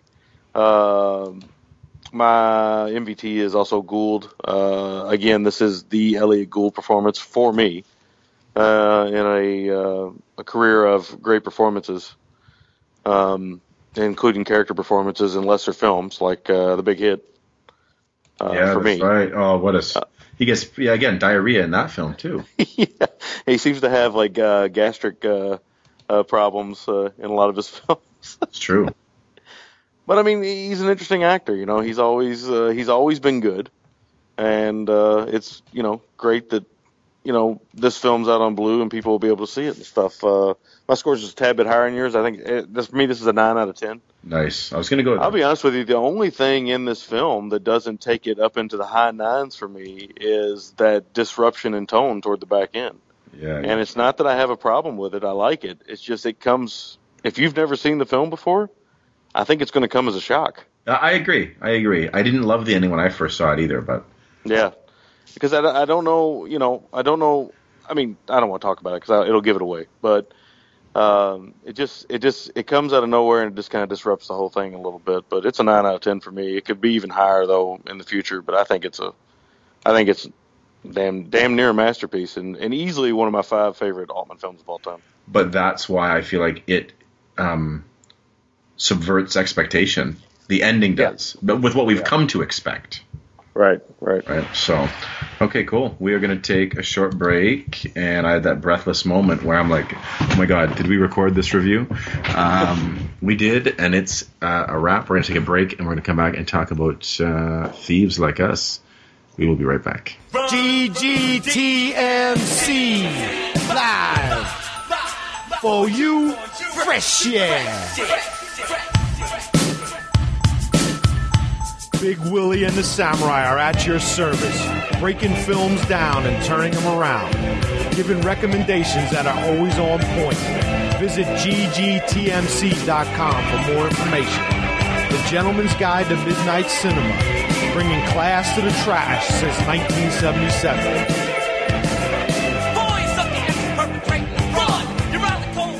And we are back.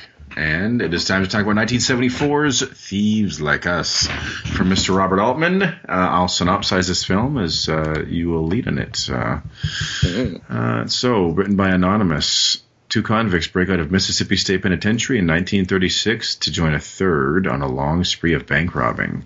Their special talent and claim to fame. The youngest of the three falls in love along the way with the girl met at their hideout, and I think we'll leave it at that because this person is long fucking winded. So, neither one of us had seen had seen this film. Um, what did you think about it? Uh, I actually enjoyed this more than I thought I was going to.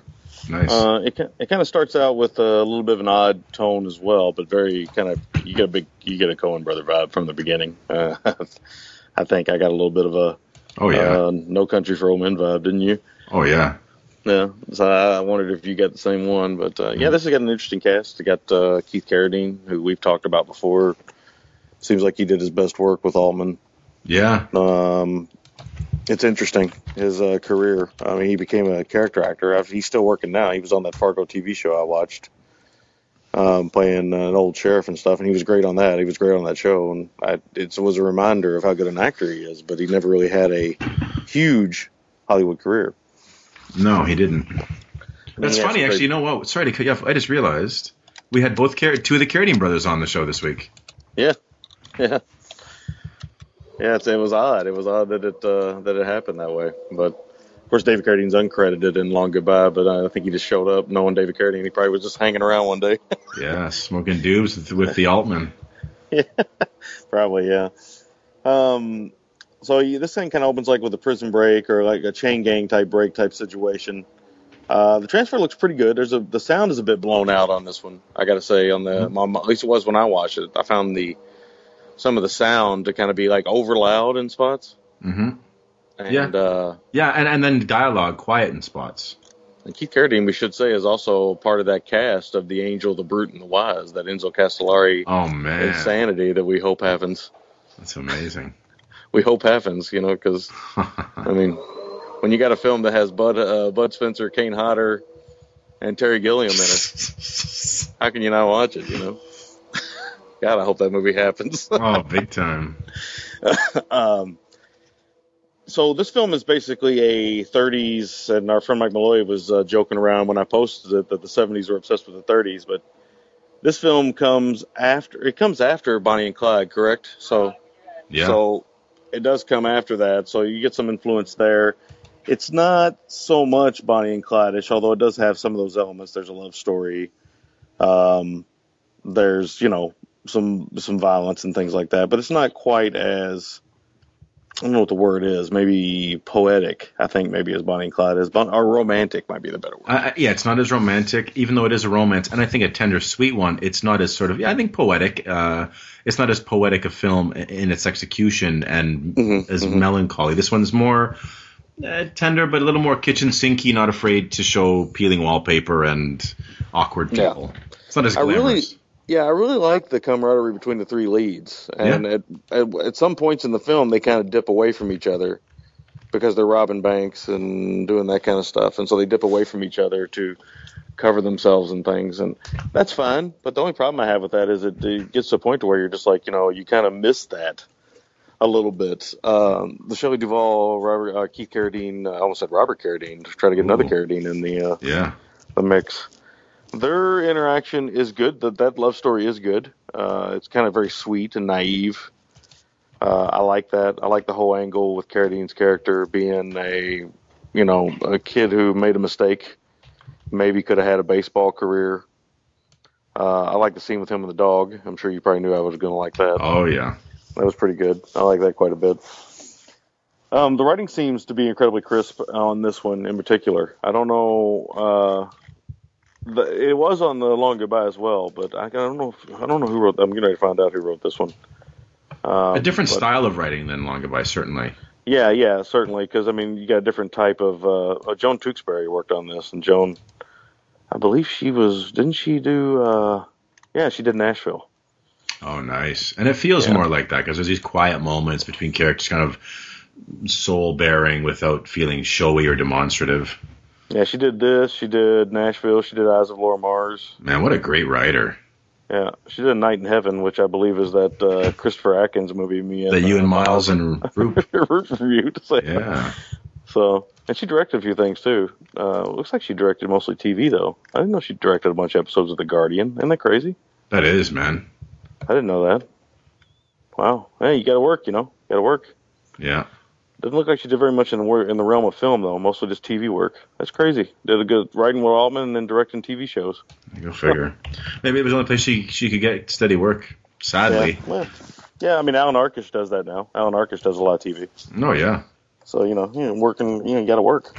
Mm. Um, let's just say, I want to say this, yeah, like the leads. I, I should I should mention all their names. You got Keith Carradine, you got uh, John Schuck who plays Chickamauga, and then you got uh, the uh, the Bert Remsen character T Dub.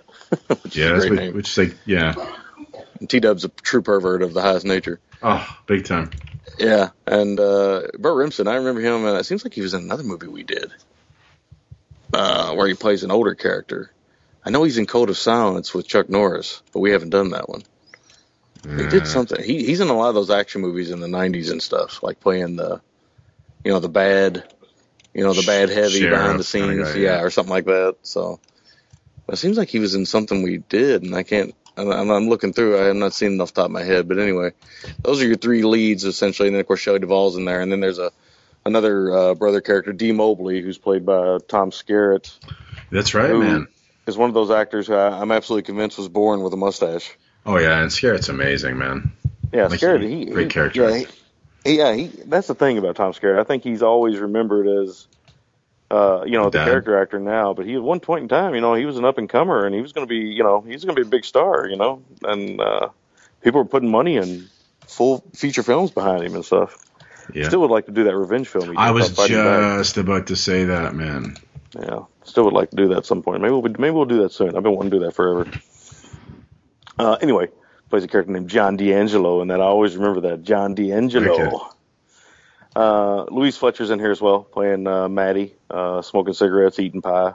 You know, good old good old thirties Yeah, man. when you could smoke a cigarette, eat some uh, red meat and pie, and drink milk at the table. yeah, oh yeah. All those good old things. It's uh, it is interesting. There's some like almost like naively sleazy or innocently very sleazy things in this film. yeah, yeah, yeah. And of course, you know, th- there, there's some stuff to be said too about the, you know, like the T Dub character and the way he talks about that one actor, that one uh, a lady that you know he saw when she was knee high and and all these things, and uh, you know they end up together, and then you could talk, you could talk about the corruption of money and all those type of things that lead to that kind of stuff. But I think really this is more lighthearted than anything. It's really kind of a except for again a bit of a strange shift toward the end Yeah, the end again. Very. which Uh, you, you kind of see coming only because you probably have experience in movies. yeah. Um, if you've never, I mean, because I've never seen this, and I know you had never seen this, but I could see the end coming. Although I got to admit, the the real ending, the second part of that ending, I did not see coming. no. Like the, you know the development of that. Uh, Shelley Duvall's a, a woman after my heart in this film uh, uh, because she you know is constantly drinking Coca Cola. There- There's a lot of that, and I wonder if that was sort of, yeah, but I feel like that had to have been playing on the innocence and nostalgia and longing for innocence of that time. Yes, Because Coke yes. very much manufactured um, not just an ad campaign, but sort of a, well, it's way the of South life. too, right? Yeah. They shot this movie in Mississippi. It's set in the South. Uh, obviously, more soda is drank in the South than anywhere else. Uh, probably in the world, maybe. Uh, uh, soda is just it, it permeates every fiber of the South. I mean, it just that's just the way it is. Oh, That yeah. sweet water. So I mean, that's just the way it goes. But it, you know, in those little bottles when I was growing up, you know, we we we'd uh you know we'd scrap and, and uh, find pennies and stuff and go buy a little bottle of Coke, those little those little minis. Uh, but then you know that was then. This is now. Don't really do that now. That's Uh, right. just because you know I can't take that much sugar anymore, and I don't ride a bike everywhere I go. I drive. uh, I like how we learned about all the guys past on the radio and the newspaper, or not on the radio so much, but the newspaper when they're reading it out loud. I like that. That's always a good way. The only thing they didn't have was the spinning paper we always laugh about, which we yeah. never see. This film does have one of the fastest zooms on a camera lens I've ever seen in any movie. ever. Yeah, it's Man, is that the is that not one of the fastest zooms you've ever seen? Yeah, Japanese genre directors of the '70s were like, they got a boner when they saw that, man. Yeah, this, this thing was steady. I mean, it was like right in, and it, like the camera didn't shake or move or nothing. And I was like, man, did that just happen? I had to rewind it and check it out. Oh, He does it like twice, two or three times. Yeah, Uh, Life in the South, I can tell you from experience, is still quite similar to this in some ways. Chickens in the road, front porch music and ball games, tobacco, uh, bread pudding and raisins. That's still a very popular dessert from here on down south. the film feels very authentic to me, like, Mhm. and I like that. It doesn't try to be glamorous or overstate its country feel. Yeah. You know. No, it doesn't. It, the, what I do like about it is it doesn't do the dumb country bumpkin thing. Yes, which I hate. I hate that as much as I hate the Yeah. the wise guy, like the Italian accent. I fucking hate that Yeah. shit. You know, you that. can take that stuff way too far if you're not careful, and this doesn't do that either. It does. It, it makes them just dim enough, right, where it's fine. It's like they're they're smart, they're cagey, but they're also kind of dim. You know what this film totally reminded me of again to bring it to the Coen Brothers is and it's not as much of an Odyssey, but No Country. Uh, no, no, no. Um, uh, Oh Brother, Where Art Thou? Yeah, that's what I meant to say earlier. I think I said no country earlier, but I meant to say oh brother where art thou. Oh, right, right, yeah, yeah. Yeah, yeah I think that's what I said. I, I can't remember. You said no I, I- country. I, did. I don't know why I said no country. I'm such a fucking lunatic. We got it right though before the end of the review. yeah, we know what we're doing. yeah. Uh, I will say this though: bread pudding and raisins. At the, the in the South, that works for both breakfast and dessert. So uh, that's just the way we roll in the South. You know, that's the way it is. you don't finish off the bread pudding at night; you eat it again in the morning. Uh, yeah. Well, I'm more of a shaky pudding kind of guy, but you know, Oh yeah, well, I mean, come on. But you know, when you're a kid, you don't get as much shaky pudding action. it's true. So you know, maybe a little stink on the pink. That's about all you get. Yeah. Uh, I really like the the kind of car scene leading to the uh, accident that happens, where they're kind of just driving cars. Life is good. That's a great scene. That is a that is a great scene. It's shot well. Really got that jazzy score going. I love that scene. Really good stuff. Uh, yeah, like we said, Car- Carradine and Duvall's uh, relationship is very childlike, very innocent, and I thought I was going to get bored when they went to that cabin, but I actually ended up finding myself, uh, even though I wanted the characters to get back together, I started to find myself really enjoying Carradine and Duvall at the cabin hmm with the little boy and you know the talking and the dreaming and all that stuff and the throwing the baseball and I started to really kind of get into that quite a bit and it was almost like the Duvall character kind of upset when I realized that the Carradine character was going to go back. Um, again, it goes to some dark places and I didn't expect. Uh, when he goes back, they do a job and some stuff happens. There we go. The uh, Wanderers get the Wandered. Yeah, that's right.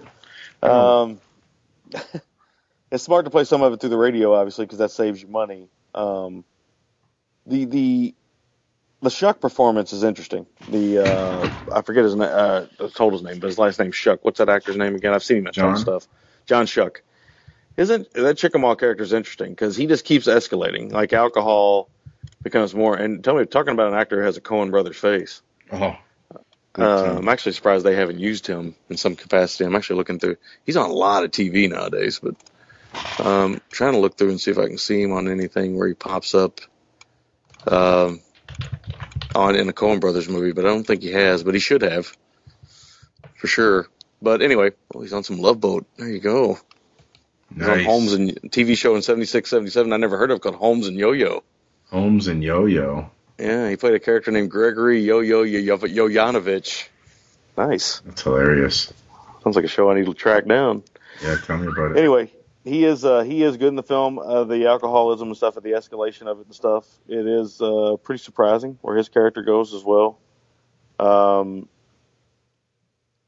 the ending, yeah, like I said, it, it, it is a weird mix of tone. It works, I think, a little better than the Long Goodbye one hmm because you kind of see it coming, but it is still kind of surprising. And I did like some of the stuff with. Uh, I like the scene with Carradine getting inside the prison. Oh yeah. sense of that warden. hmm Like you know, he, he he's more interested in eating food, and and of course that was a great uh, Southern style setup right there. I mean, all that food right there was, you know, you notice know everything was covered in butter and sugar because that's the South, you know. So Oh man, if we can find anything and put butter and sugar on it, we do. it's heavenly. Yeah, it is heavenly. Uh, it's good. It tastes good going down, and uh, you know, causes you problems later on in life. That's just the way it is. But oh, for those those golden moments, it's a it's heaven. Um, I yeah, I I I, I like this more than I thought I would. I got to say, uh, I didn't love it, but it's certainly good. Uh, and I'd heard the name before, but I'd never really thought and tied it to Altman, which is weird. Yeah. Um, but I really wish there was more time with those leads all together. I really, I could sit there and listen to those characters talk about the past and about jobs they've done and everything. And I did like the the T Dub thing where he joke around and say, "This will be my 33rd bank." yeah, I know. I know. Uh, which I really, I really like that. Yeah. Yeah, and I like it when they when they do the role play even with the kids. He jokes around and says, "This will be my 33rd, you know, 35th bank." It is good, but I I think like it's part of the thing of perpetuating the myth. You know, at a time when that's how between the radio and word of mouth things got spread, right? Right. Yeah, that's all my notes. That's all I got. I won't spend too much more time. We've gone longer than we, we intended to, as, as is usually the case. Um, it's, um yeah, we already mentioned Oh Brother, more submer- subversion or subverting of genre. Um, oh man, I gotta quit wandering. wifey won't leave me alone. Um, so I don't know what I was trying to say there. Oh, um, whoa, I'm still here. I'm still here. you're still there? Yeah, I just had to mute myself for a second. I got something I got to take care of. Okay. Um, I like uh, the radio stuff in this. It feels very much like Pennies from Heaven, which I also I don't know if I'd mentioned I watched that. The uh, Steve Martin film. Did I mention I watched that? I must have mentioned that, right? It's. Uh, I think you're still muted and you need to be, but. Um, oh, I did mention that. I must have mentioned it. Oh, goodness gracious. um, Show's starting to fall apart now. We're starting to run out of time, so now the show will derail as it always does towards the end when we're running close on time. Okay, let me just. Uh, Like okay, a silver streak, Daddy O. that's right, man. But uh, the radio, how that sort of narrates for us, uh, narrates Mm-hmm. these people's lives, and, and fills in blanks for us, much like it did in Pennies from Heaven, very much. Yeah, I don't Um, want to sound like an old fogey, but yeah, when I was growing up, man, my grandpa and I would sit on the front porch and we'd listen to baseball games on the radio. Uh, so that's very nostalgic for me. That, Oh, big time. Uh, sitting around listening to ball games on the radio. I mean, we could have watched it on TV, Yeah, but we we uh, he liked that's the way he grew up listening to watching baseball games essentially. So particularly that's what he would like doing. Of course, he couldn't smoke cigars in the house either, so that that that attributed to that as well. Oh yeah, man. That's that's exactly it. Yeah. Sorry, I'm trying not to cough on the air here. Um, you know, another thing I like about this film that again talking about the subverting of expectations and genre is we don't even see a single robbery in this. no. None. We don't need to. It's not really the point. Well, you do see. You don't know. That take that back. You do see one. It's the one that kind of goes south a little bit. Oh yeah, yeah, yeah, yeah. But that's it. yeah, that's nothing it. else. But th- I like that. That's the way they do it, though, because I like that they leave them up to your imagination. Yeah, and it, It's and not because it's not a heist film. It's not about that, kind of exactly. film. Yeah, it's not about that. It's about these three guys uh, trying to trying to get straight, and not not get straight in the sense that they're going to stop robbing banks, but get straight in the sense that they're trying to get enough money to have to stop robbing banks. That's right. Exactly. Um, so um, I love that someone they talk about the uh, what's his name Sheck there, uh, Schuck, uh, or no, it's the T. Is it the T up character? No, no, it's the Schuck character uh, who's really like pervy and gross. No, it's No, the it's it's T- the it's T-Dub. It's T Dub. It is T Dub. How they say he's like an octopus, eight hands going all at once, all slimy and grimy. oh yeah.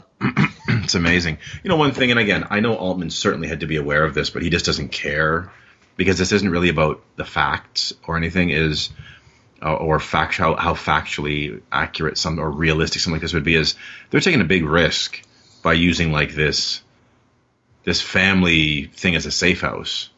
You know what I mean? Oh yeah, yeah, yeah. yeah. But again, it's not really about that. Um, I think mo- I think though more that was then, you know, as whereas now you wouldn't do that at all, right? no, That would be the last place you do. You wouldn't contact anybody in your family because movies and pop culture has informed us that we don't do that. If we, you know, are going to commit a crime, you stay away from family. But that's the first place, you know, most people, most uh, authorities are going to look for you because you know you're going to go back to your family. So Yeah, oh for sure, for sure. Um, and I love too that there's no gloss or artifice or like you said romanticism like there is, and not this isn't um, this isn't meant as a, a critique of, of Bonnie and Clyde, which I think is a superior film to this, um, because of the contrast with the violence and the sort of glamour of that film is kind of what makes it. But you see walls peeling and cracks in the concrete, and I just I love seeing all that. And these characters, no, no one's really like there's no like hunks in this or like bombshell women in this. I mean, listen, Keith Carradine, who's a good-looking guy, um, but he's not like um, you know he's not Daniel Green. You know, yeah, and Shelley Duvall. and Shelley Duvall is your female lead. She's your love Yeah, interest. Shelley Duvall and Louise Fletcher aren't setting any fires. No, no. Keith. I mean, they're fine in the film. They're fine in the film. But even the the the other character that uh, that uh, young girl that uh, what's his name can't keep his hands off of. She's not even like Lula Ann Latham. She's not even like drop dead gorgeous. No, she's he's the, up. And, the prettiest in the film, probably. yeah, Yeah, I got a thing for Tom Skerritt. yeah, that's right, man. Scare it. Uh, he's great. Um, yeah, that, that you talked about that piece with the jazz piece playing when they're casually kind of racing down the road and and the violence after the accident was actually kind of shocking. Again, I wasn't expecting that. Mhm. You know, That was we- that was shocking. I agree. and the reason that's so shocking, or one of the reasons it's most shocking, or the reason it's most shocking, is I'll tell you what, man. Anyone who's been married, your wife's hair ends up in your underwear and your pants and Everywhere. everywhere, man.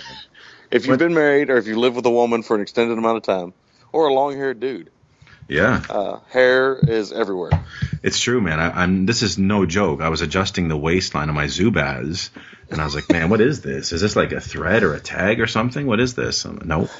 Um, but uh, yeah, and just the, the way that piece, it, it's great because we've been with these characters from almost an hour, Mhm. and we haven't seen them been violent. Yep. So that makes it violent. Uh, Yeah. it really makes it stark. Um, It's really another one of those crazy shifts in tone. It seems like Altman really liked doing that. Like he liked kind of punching you in the gut because even later, films like Shortcuts and stuff, he was doing stuff like that. or punching you in the gunt. Yeah, in the gun you know, yeah. gun puncher there, by. Um, I love the. Uh, I love that the. A lot of this film too feels like stories and myth, and this is my 33rd bank, and the, the, there's comic books that wallpaper the walls. I feel like all of that kind of plays into the naivety and innocence of Duval and Carradine because I really love their dialogue. It feels like a lot of the stuff they spout is lines they've heard on the radio. Like they mm-hmm. do seem like way in over their head, innocent kind of young, like a young kind of couple Yeah, yeah, I agree. big time. And you know what else is a bad move is is when she leaves two eggs on a frying pan that's on. That's a bad move. Those eggs are going to burn quick. Yeah, you gotta be you gotta be quick on the eggs on the frying pan. Man, you can't fuck around. You got to keep those eggs on medium constantly, and you're going to burn those eggs. You leave those things, especially if you've already flipped them to harden that yolk for an over medium. You got about 20 seconds, man, or you're not dipping jack shit. Um, That reminds me that that concoction that Gould made in Long Goodbye, that uh, raw egg and cottage cheese. concoction. oh, even I'm not going to eat that. That's a lot of protein, but hey, even Rocky doesn't eat his eggs like that, man. Man, between that and the bologna and mayonnaise thing, and no wonder that an apricot, no wonder that dude has diarrhea. That's a good point. Yeah, man, that guy's and all the coffee and smoking, man. yeah, yeah. Oh man. Um, but I love the the sensitivity, insecurity, and vulnerability we see in the quiet moments between Duval and Carradine. Yeah, that, that that- ended up being my favorite bits of the movie. Yeah, It ended up. I really like the three leads. Like their baby, my. Know, I mean, we'll get into it when we get into MVTs, but what I really ended up liking was that whole cabin scenario and those scenes where Shelley Duvall is kind of getting, uh, you know, charmed, and the way she's so surprised that somebody would charm her. no, exactly, and I like those scenes. Um, interesting tidbit: the cottage that they stayed in was cottage number thirteen. Yeah. So there you go. Uh, those are all my notes. All right, uh, my make or break with this one. I like the bathtub scene. I like that scene a lot, not just because Shelley Duvall is very nude, Yeah, no, I'm with you. but I like the kind of sweetness and the hominess of it, and uh, you know that kind of comfort- comfortable kind of life you develop when you live with someone or you marry someone or whatever, uh, male or female, whatever your vice or Mhm. dog. I don't know. But whatever the case, uh, you know, I like that because it's it really reminds you know it's it's like that it's a dangling carrot of what life could be like if he wouldn't keep going back to the ba- the other life. Oh So, man, you know, and he needs that life to help this life out. It just it, the way it's betwixt and between is really great. yeah. Uh, MVT's the three leads together. Uh, Carradine is really great in the film, but I really like it when they're all three together. They're really quite the charming uh, criminal threesome, to say the least. Mhm. They very much reminded me of the old uh, Brother, where art thou, man? Oh Brother Where Art Thou uh, camaraderie between Turo, Tim Blake Nelson, and uh, George Clooney. Totally. Uh, my score for this film seven out of ten. I think it's solid. It's good. Uh, was surprised I liked it as much as I did. Uh, I did think that one scene in the beginning was funny with the pot smoking guy when he's sitting there going, "I know." He goes, "You ain't gonna fool me. I know you're still there." Yeah, that was good, man. That was good. I was laughing my ass off at that. you ain't gonna fool me. I would have laughed harder, but I'm on the verge of coughing. That was good, man. I like that. man, I need a Ricola, yo. I'm gonna sound like Zom's toothless talking. you ain't gonna fool me. Oh man, I love that. You know, my favorite moment ever with uh, and I I think about it the most random times when I'm heating up my lunch at work, or I'm in the shower, or I'm putting socks on, is when uh, Zom came on our show, and he goes, he goes dip dip dip dip dip dip dip, and when he goes, oh, oh we got the big bop, baby, the big bopper here tonight, folks. yeah, I know. Oh man, The big bopper. the big bopper. Um, but uh, where were we? Oh, you gave me your score, so I guess it's my turn now. Yeah, I'm gonna bop on over here and give my uh, yeah. My stuff. Make or break. I like the scenes with Duval and Carradine, man. The bathtub scene, I think, is probably the highlight of that. Uh, just good stuff, man. Like I said, they feel like they're about 18 to 21. You know, kind of simple. You know, country folk that. Uh, not stupid, just simple. They've they've grown up in a time when you know where you lived was where you lived, man. Like you don't really travel too far. It was expensive. It was the depression. You know, it. Uh, Yeah. oh, oh, Sammy's Yeah, getting ready to unleash travel. the beast, release the hound. Yeah, the the uh, the uh, yeah traveling was uh, very expensive, but not only that, I mean those cars, those old cars were not really built for you know driving completely across the country. So No. you know there was a lot of people that would drive like from county to county, but you would typically just stay in you know if you're in Mississippi, you're staying in Mississippi, Big time. and you could rob banks in Mississippi and just move around from county to county because you know the lack of communication and technology It's was kind of hard Oh man, yeah. to catch bad guys, the bad guys. Yeah, it's true. And no DNA, no code, no uh, no uh, forensics, Yeah. none of that jazz. MVT's Duval and Carradine, man. I really Yeah. like them together. Really like Yeah, that they're stuff. good. And uh, scores actually surprisingly a little bit higher than yours, a seven point two five. This is a film that's in no rush to get where it's going, and it, it's Mm-hmm. it's just very kind of laid back and We should say the disc also has a, a carryover of the commentary Altman did, I think, for the DVD. Mhm. So uh, definitely worth a listen. I listened to a little bit of it. Altman's uh, very good on commentary. They talk Oh, yeah? about his choices and stuff, and kind of get into the details. He likes to get into like you know costuming and things like that. So very interesting stuff. no big time, big time. So those are uh, all my notes. Okay, that's it. That's the show. That's the big show, dear bye. So next week, what uh, what are we getting into? Uh, well, on my side, uh, you know, we'll be doing a lot of cramming, so we're going to be watching a lot of quality movies. We watched some pretty quality stuff this week. It's pretty serious stuff. So I thought we, you know, we got to amp it up. We got to make sure our quality matches. So next week on my end, we're going to do uh, Tough and Deadly from 1995. Uh, Billy Blanks Roddy Piper. Oh man, this is a lot of fun. This is shot in Toronto, if I remember correctly. I think uh, Piper plays a character named Elmo Freach. Oh man, I think in this one, Billy Blanks has a hot sister. well, yeah. Well, the only thing that could make it better is if Billy Blanks actually played the hot sister. Oh, that would So- be amazing. But yeah, we're gonna do that. I just wanted to do some, uh, you know, straight to video action stuff. So I was looking through my Stroud piles of straight to video action, and I saw Tough and Deadly, and I was like, we've never done a Blanks and Piper joint, so we got to do one.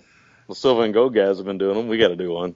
oh man, I have so much to choose from. I'll find out where she's at. I'll look for her. Who's Sandpiper? No, no, somebody's asking me a question. Uh, I guess I better pick something. Clickety click, barba trick. Um, It's funny you mentioned you got yours picked. I was like, yeah, it sounds like I was all ready to go, but I literally picked that film this morning. oh boy, I'm gonna. Uh, man, okay, we're gonna. Uh, fuck, I'm kind of torn here. I was going to pick another film that I think would have been in the nines for us, but I thought, man, we just did one. It was up toward there. I want to do something that, you know, has the potential to be a seven and a half, but just maybe crazy fun. Yeah, yeah. Um, why don't we? I was gonna go with some real junk. I was gonna go with one oh man, that's the problem. When we got the, opportunity to pick, it's it's so much pressure because you want it to be something fun. You get excited for the free picks. Yeah, you do. Yes. And we got so much stuff that we can pick from. It's almost like you, you become you you're you end up Netflix queue surfing, right? You end up looking and looking and looking and never watching. No, it's true. You know, you could spend hours. Okay, uh, we are going. Fuck this, man. I want. I've wanted this guy to get on the show for some time. We're gonna take it to 1981, France. Gerard Depardieu, uh, Yves Montand, and Catherine Deneuve in Choice of Arms. Oh, nice, nice. Yeah. I've never seen that. Yeah, two men break out of prison. Rival gang ambushes them. One's mortally wounded and tells the other to take him to the estate of a retired robber. Ooh, I've never seen that. I, Yeah. I'm looking forward to that. So that should be uh, that should be interesting. Uh, Nice, a list of shamer maybe coming off my list. I don't know if I have so. a list of shame, but I, I do have films I haven't seen, and that's definitely one of them. I want to see lots more Depardieu. That's one of my. Uh, Well, if you do, just watch some of his uh, one of his more recent films where he played that guy. He shows his penis. You'll see a lot more Depardieu. well, he's probably going to show his cock in every film from the '80s because he was a heartthrob then, and that's how the French roll. Yeah, he well, he's not afraid. Yeah, he's not shy. He'll show Man. that. Uh, he'll show that Depardank. Yeah, the Depardank man, trying to show us the Depardonk. Um, we all wonder if it. Wonder if it looks like his nose. Oh, bulbous. oh, jeez. I hope not, man. like an apple tied to a pencil or something. Oh, better that than a pumpkin to a popsicle stick. yeah. And we almost picked a film called Successive, which would have been the greatest title in the history of titles on the show Successive Slidings of Pleasure. ooh, Another French film, which we'll probably cover at some point. So, nice. A choice of arms and tough and deadly. man, Depardieu and Piper together at last. yeah. Now I just need a Depardieu and Billy Blanks action cop Oh, movie. buddy cop movie? That would be Life would be amazing. complete. That would be amazing. I'm thinking of fucking Piper. Get it, JJ! Come on, JJ. Fuck's sakes, man. I almost picked the Chiba, ironically. So there we have it. So that's the big show this It's always week. fun to get. Yeah, it's always fun to get Piper back on. But Piper and Blanks did. I think like what did they? do? They had like three or four films together. Yeah, they did. They were uh, they were like the Bogey and Bacall of uh, of the late '80s, early early Yeah, '90s. that's exactly what they were. The Bogey and Bacall of '90s action cinema. Of 80s and 90s action cinema, man. Yeah. So there you go. It's uh, I guess with that being said, there's only one thing to left to s- ooh left to say. That's a bulbous adios. Adios. Thanks for listening. You can find the gentleman at ggtmc.com. You can call the gentleman at 206 666 5207. And you can email the gentleman at midnitecinema at gmail.com.